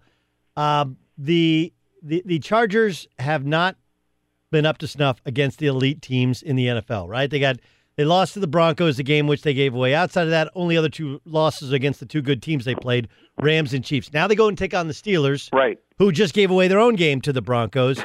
um, they probably don't have Melvin Gordon this week. What what's your level of faith without Gordon? They do have Ekeler and Justin Jackson, the rookie, that Right. the Chargers can go in and win on the road in in Pittsburgh.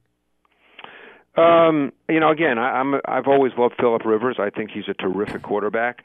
Um, I think their defense has to be a big factor as they go forward. Uh, I think they have some good players, but I think that ultimately they need to be a complete team because I think that they can score with their wide receivers who are big.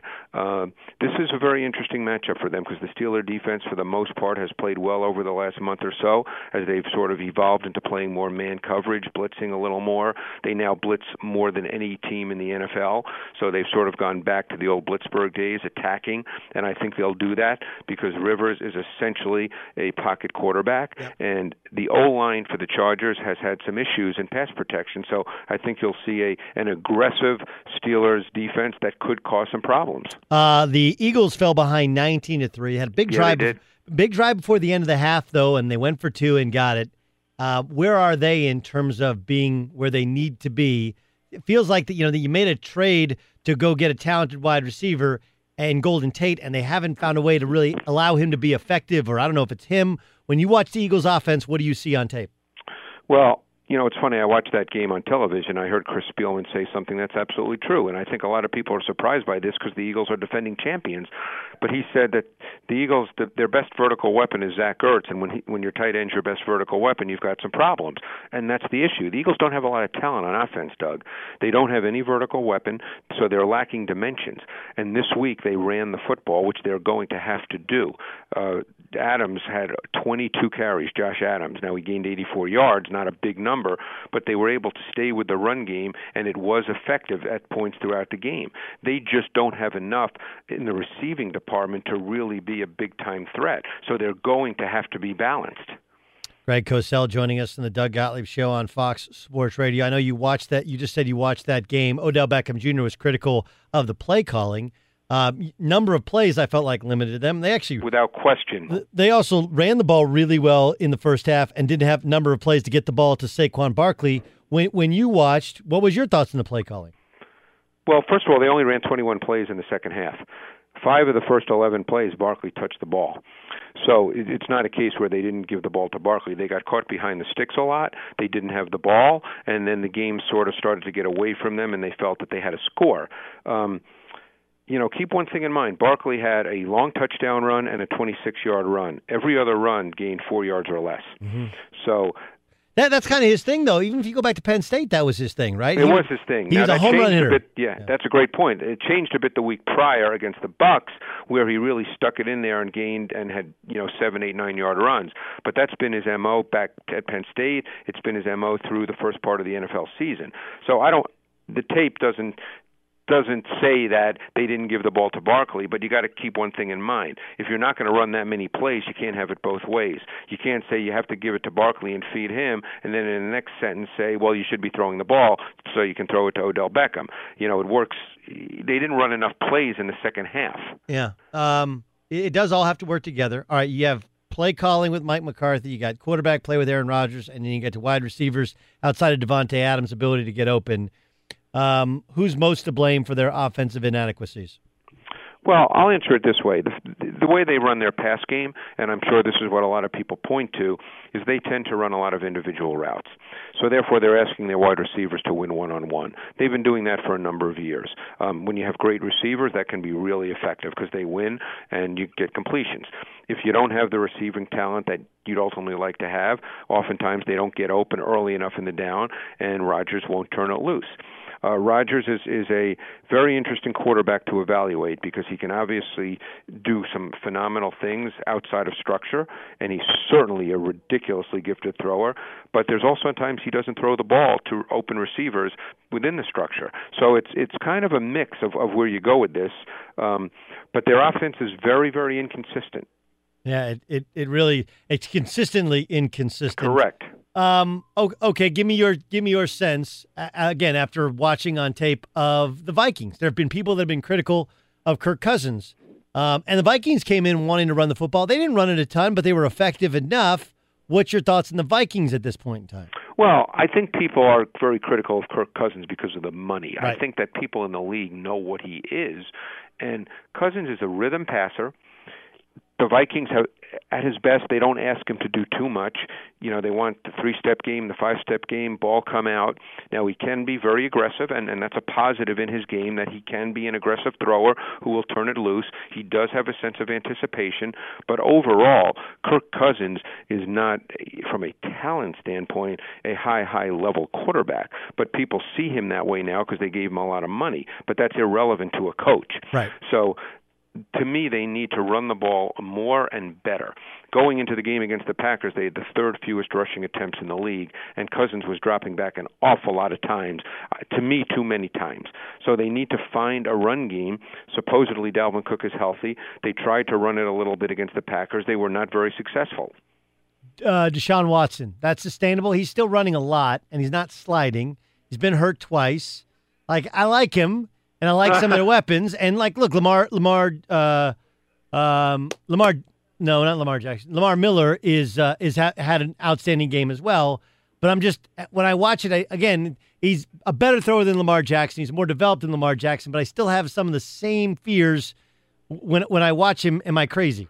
No, he's going to have to be careful. But if you've noticed one thing, in the last oh four or five weeks, he has not thrown more than I believe 25 balls in any game because what they've done is they've run the ball more.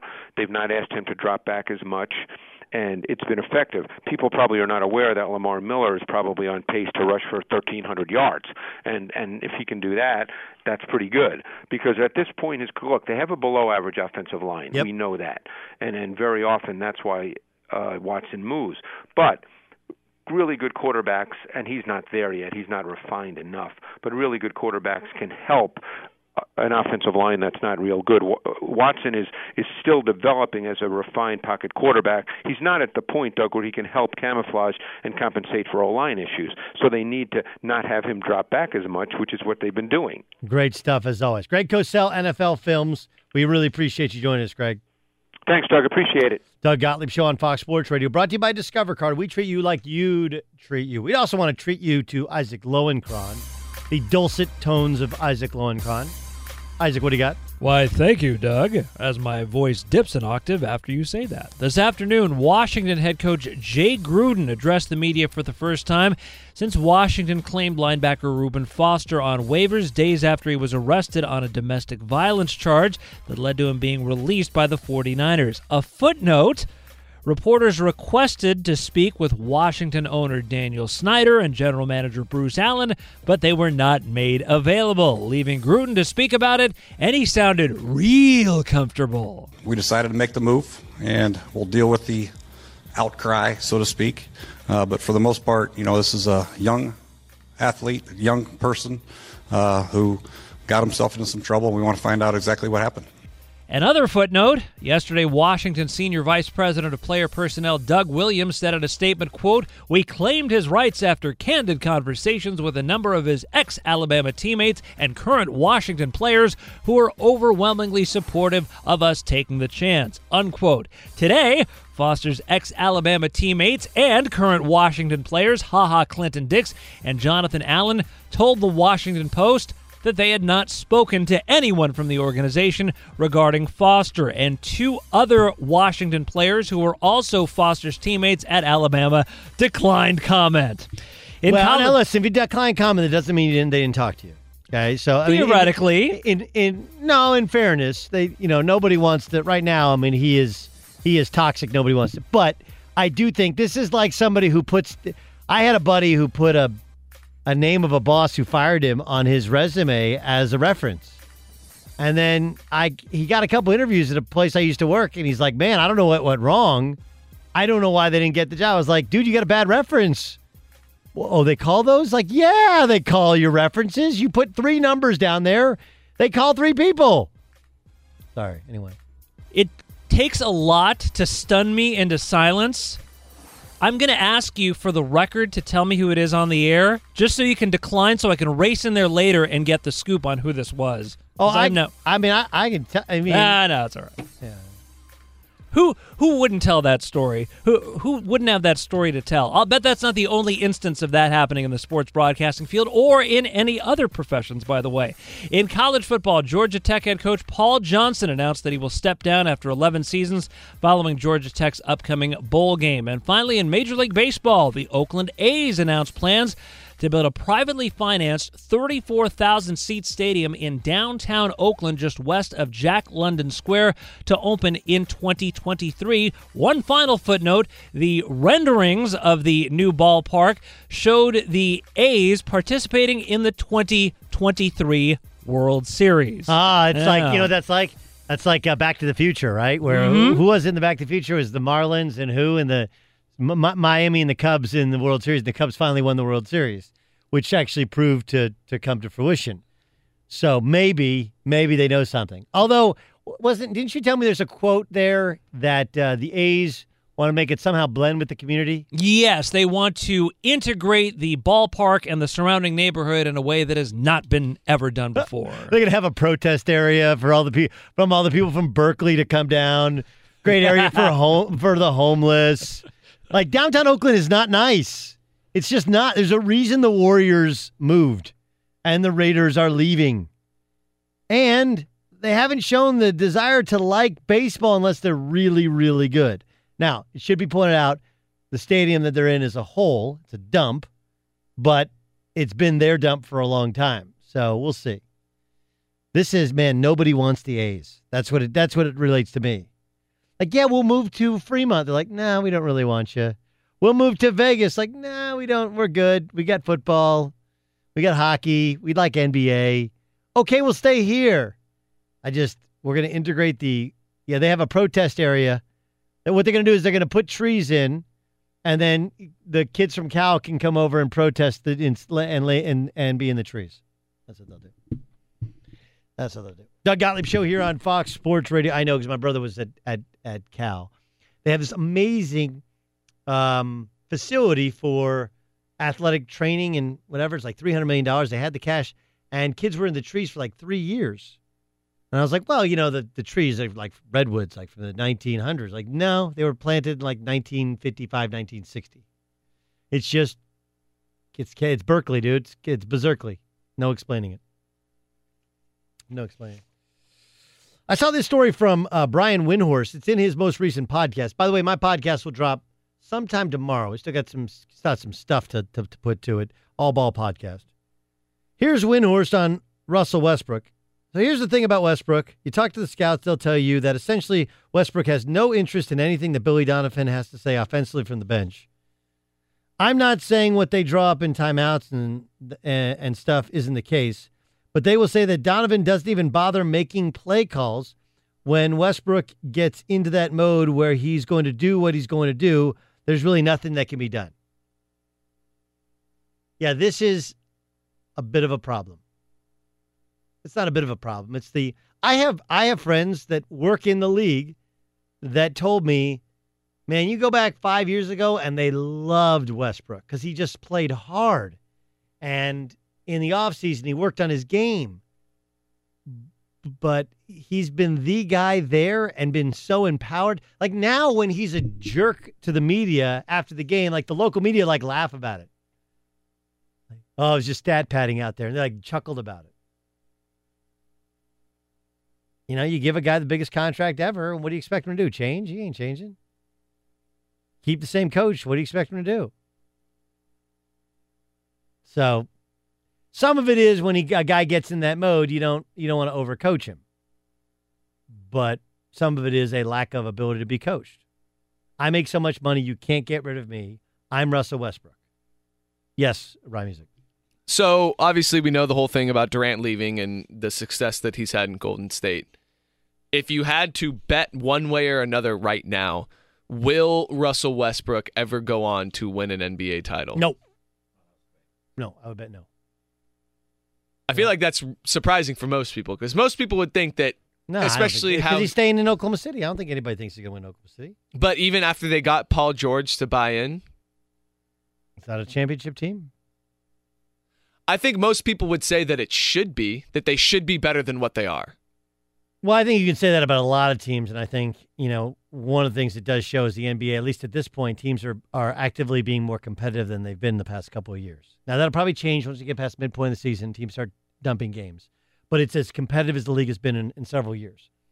Um, but I don't think that's a championship team. I mean, like, look, part of the the deal was they thought Andre Roberson's going to come back, and my my thing is Andre Roberson one is four on five on offense.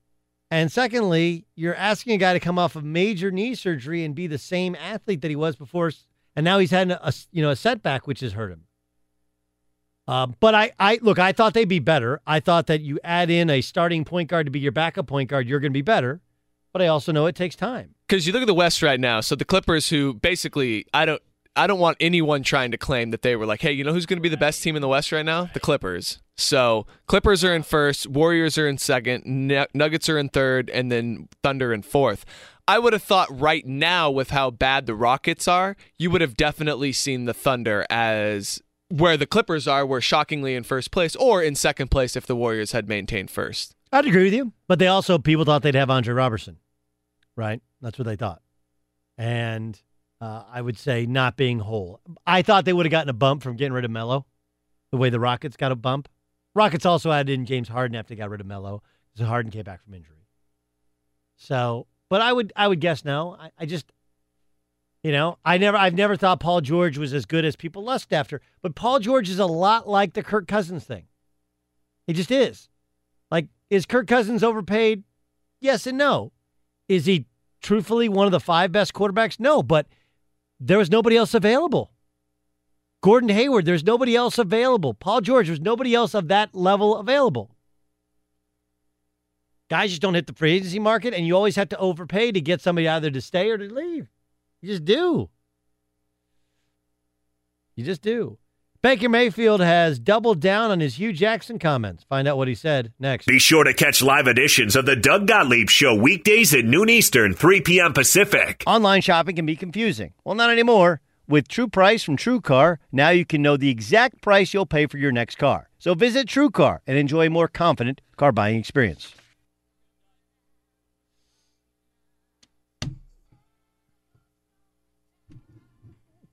Doug Gottlieb Show here on Fox Sports Radio. Wait to hear what Baker Mayfield has had to say today about Hue Jackson. We'll get to that in the press. The press. Press is brought to you by Grainger for safety and industrial supplies. Grainger's got your back. Visit Grainger.com. Isaac Lowenkron. Hit me with the press. Doug, here's the latest from Cleveland Browns quarterback Baker Mayfield. He doubled down on his criticism of former head coach Hue Jackson, now a member of the Cincinnati Bengals staff, who they played last Sunday after Mayfield called Jackson fake, and again, doubled down on his criticism earlier today. Listen. I get to have my own opinion on how it transpired, and he gets to do what he wants. That's how it is. Although I'm an athlete, I'm not a cookie cutter quarterback. Never have been, never will be. I speak my mind. I didn't like the move, and people don't have to care. I'm not looking for anybody's approval. I don't regret any of it. Baker Mayfield, not a cookie cutter quarterback. Oh. Perhaps an endorsement deal is in there somewhere with a cookie company. Hmm. Oh. Favorite cookie, Isaac, is what?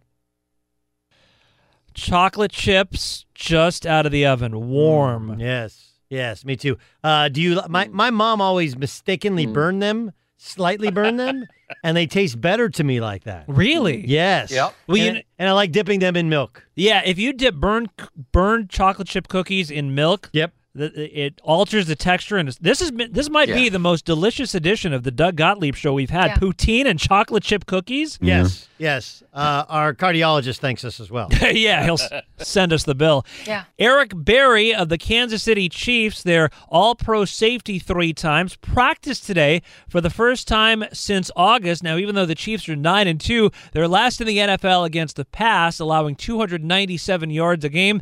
An interesting note. He has been officially listed as day to day every day since August the 11th. Three and a half months and back on the field today. I mean, who doesn't like the Eric Berry story? Of course, coming out, coming back from uh, non-Hodgkin's lymphoma, right? And then didn't he tear his Achilles tendon? Yes. Yeah. the The problem with this deal is this: um, he tore his Achilles tendon last year, and uh, I fear that putting him out there, I think he'll be pretty good. Like they wouldn't put him out there, he's not. But but our expectations is that he's going to be the borderline Hall of Famer he was before he got hurt. Right? Like he's 29, his body's got to be like 35, considering what he had to do to beat cancer and what he's had to do to come back from this Achilles tendon tear. So I'm I'm not sure they're that much as much better as people think they would be just because Eric Berry's back. All right. Risk versus reward. But he's a guy that you you can't keep off the football field. Mhm. Yep. From the AFC to the NFC, Sportsnet New York reports that Eli Manning could actually return as the Giants starting quarterback in 2019. It was published by reporter Ralph Vacchiano, whose work I enjoyed in The Karate Kid back in the day. Oh, that was Ralph Macchio. Sorry about that. He says that according to sources, wax on, wax off, Wax off. Wax on. Sweep, Wax off. sweep, Sweep the leg. He says that the Giants have not Sweep- decided to sweep, sweep- the leg. Sweep the leg. Like Cobra Kai did. He says the decision on Eli Manning's No future mercy. absolutely has not No been mercy. made. Well, that's the uh, that's the motto of all the New York City tabloids. No mercy. Yes. Um, yeah, nothing has been decided. Like, yeah. The, the the issue is this. Will he come back and be a mentor quarterback? And if I'm Eli Manning, like, do I want to come back and be a ment play and then eventually if I if we don't win, then I get supplanted? I don't know. I, I do know that the only way in which you do that is if you call Eli in, you have him on board, here's what we're doing, here's who we're drafting.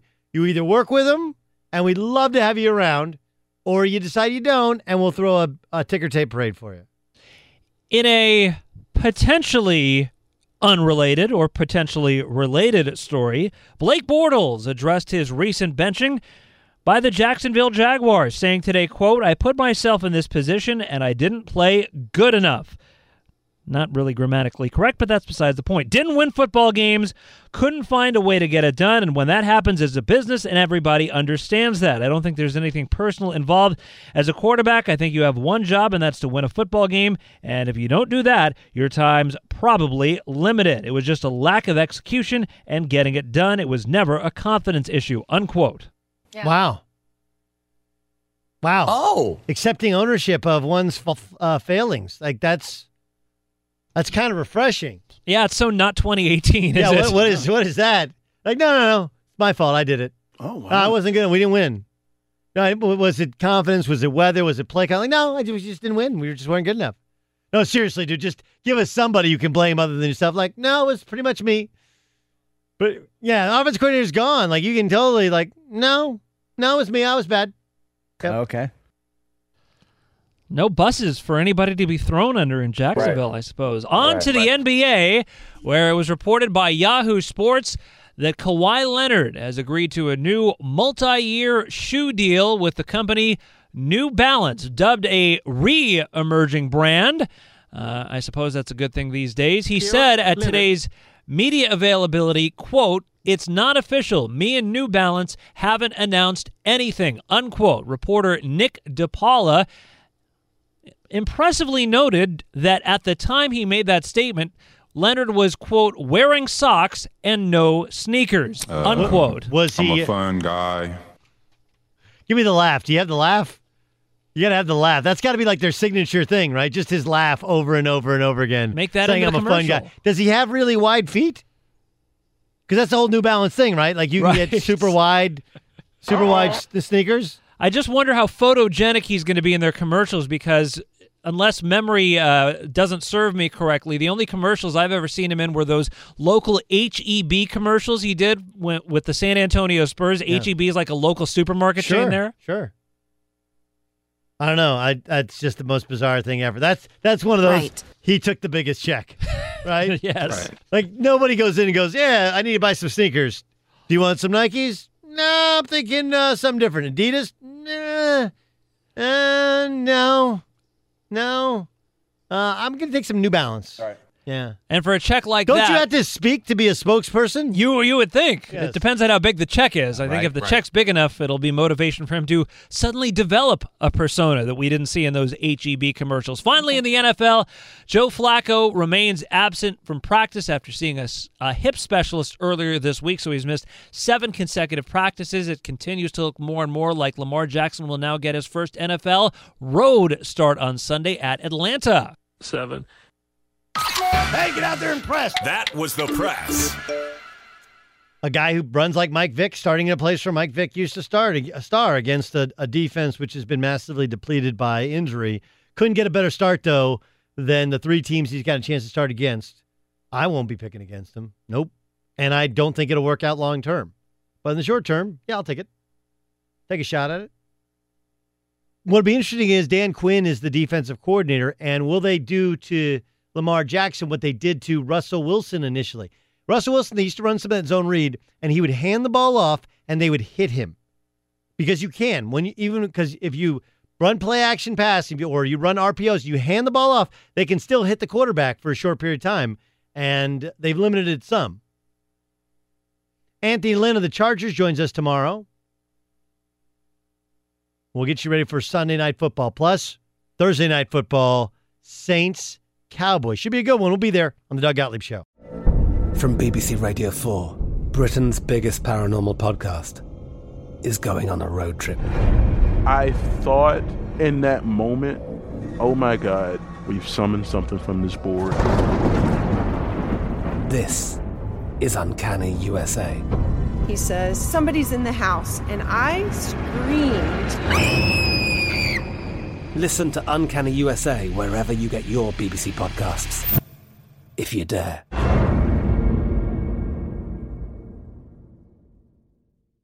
At Bet365, we don't do ordinary. We believe that every sport should be epic. Every home run, every hit, every inning, every play. From the moments that are legendary to the ones that fly under the radar. See for yourself when you sign up today and get $150 in bonus bets when you bet just $5. Whatever the sport, whatever the moment, it's never ordinary at Bet365. 21 plus only must be present in Ohio. If you or someone you know has a gambling problem and wants help, call 1-800-GAMBLER. Terms and conditions apply. Xfinity has free premium networks for everyone this month, no matter what kind of entertainment you love. Addicted to true crime? Catch killer cases and more spine-tingling shows on A&E Crime Central. Crave adventure? Explore Asian action movies on Hi-YAH. Searching for something extreme? Check out skating, snowboarding, and more on Fuel TV Plus, the global home of action sports. And find crowd-pleasing bops on iHeartRadio's Hit Nation playlist. There's new free shows and movies to love every week. Say free this week in your Xfinity voice remote.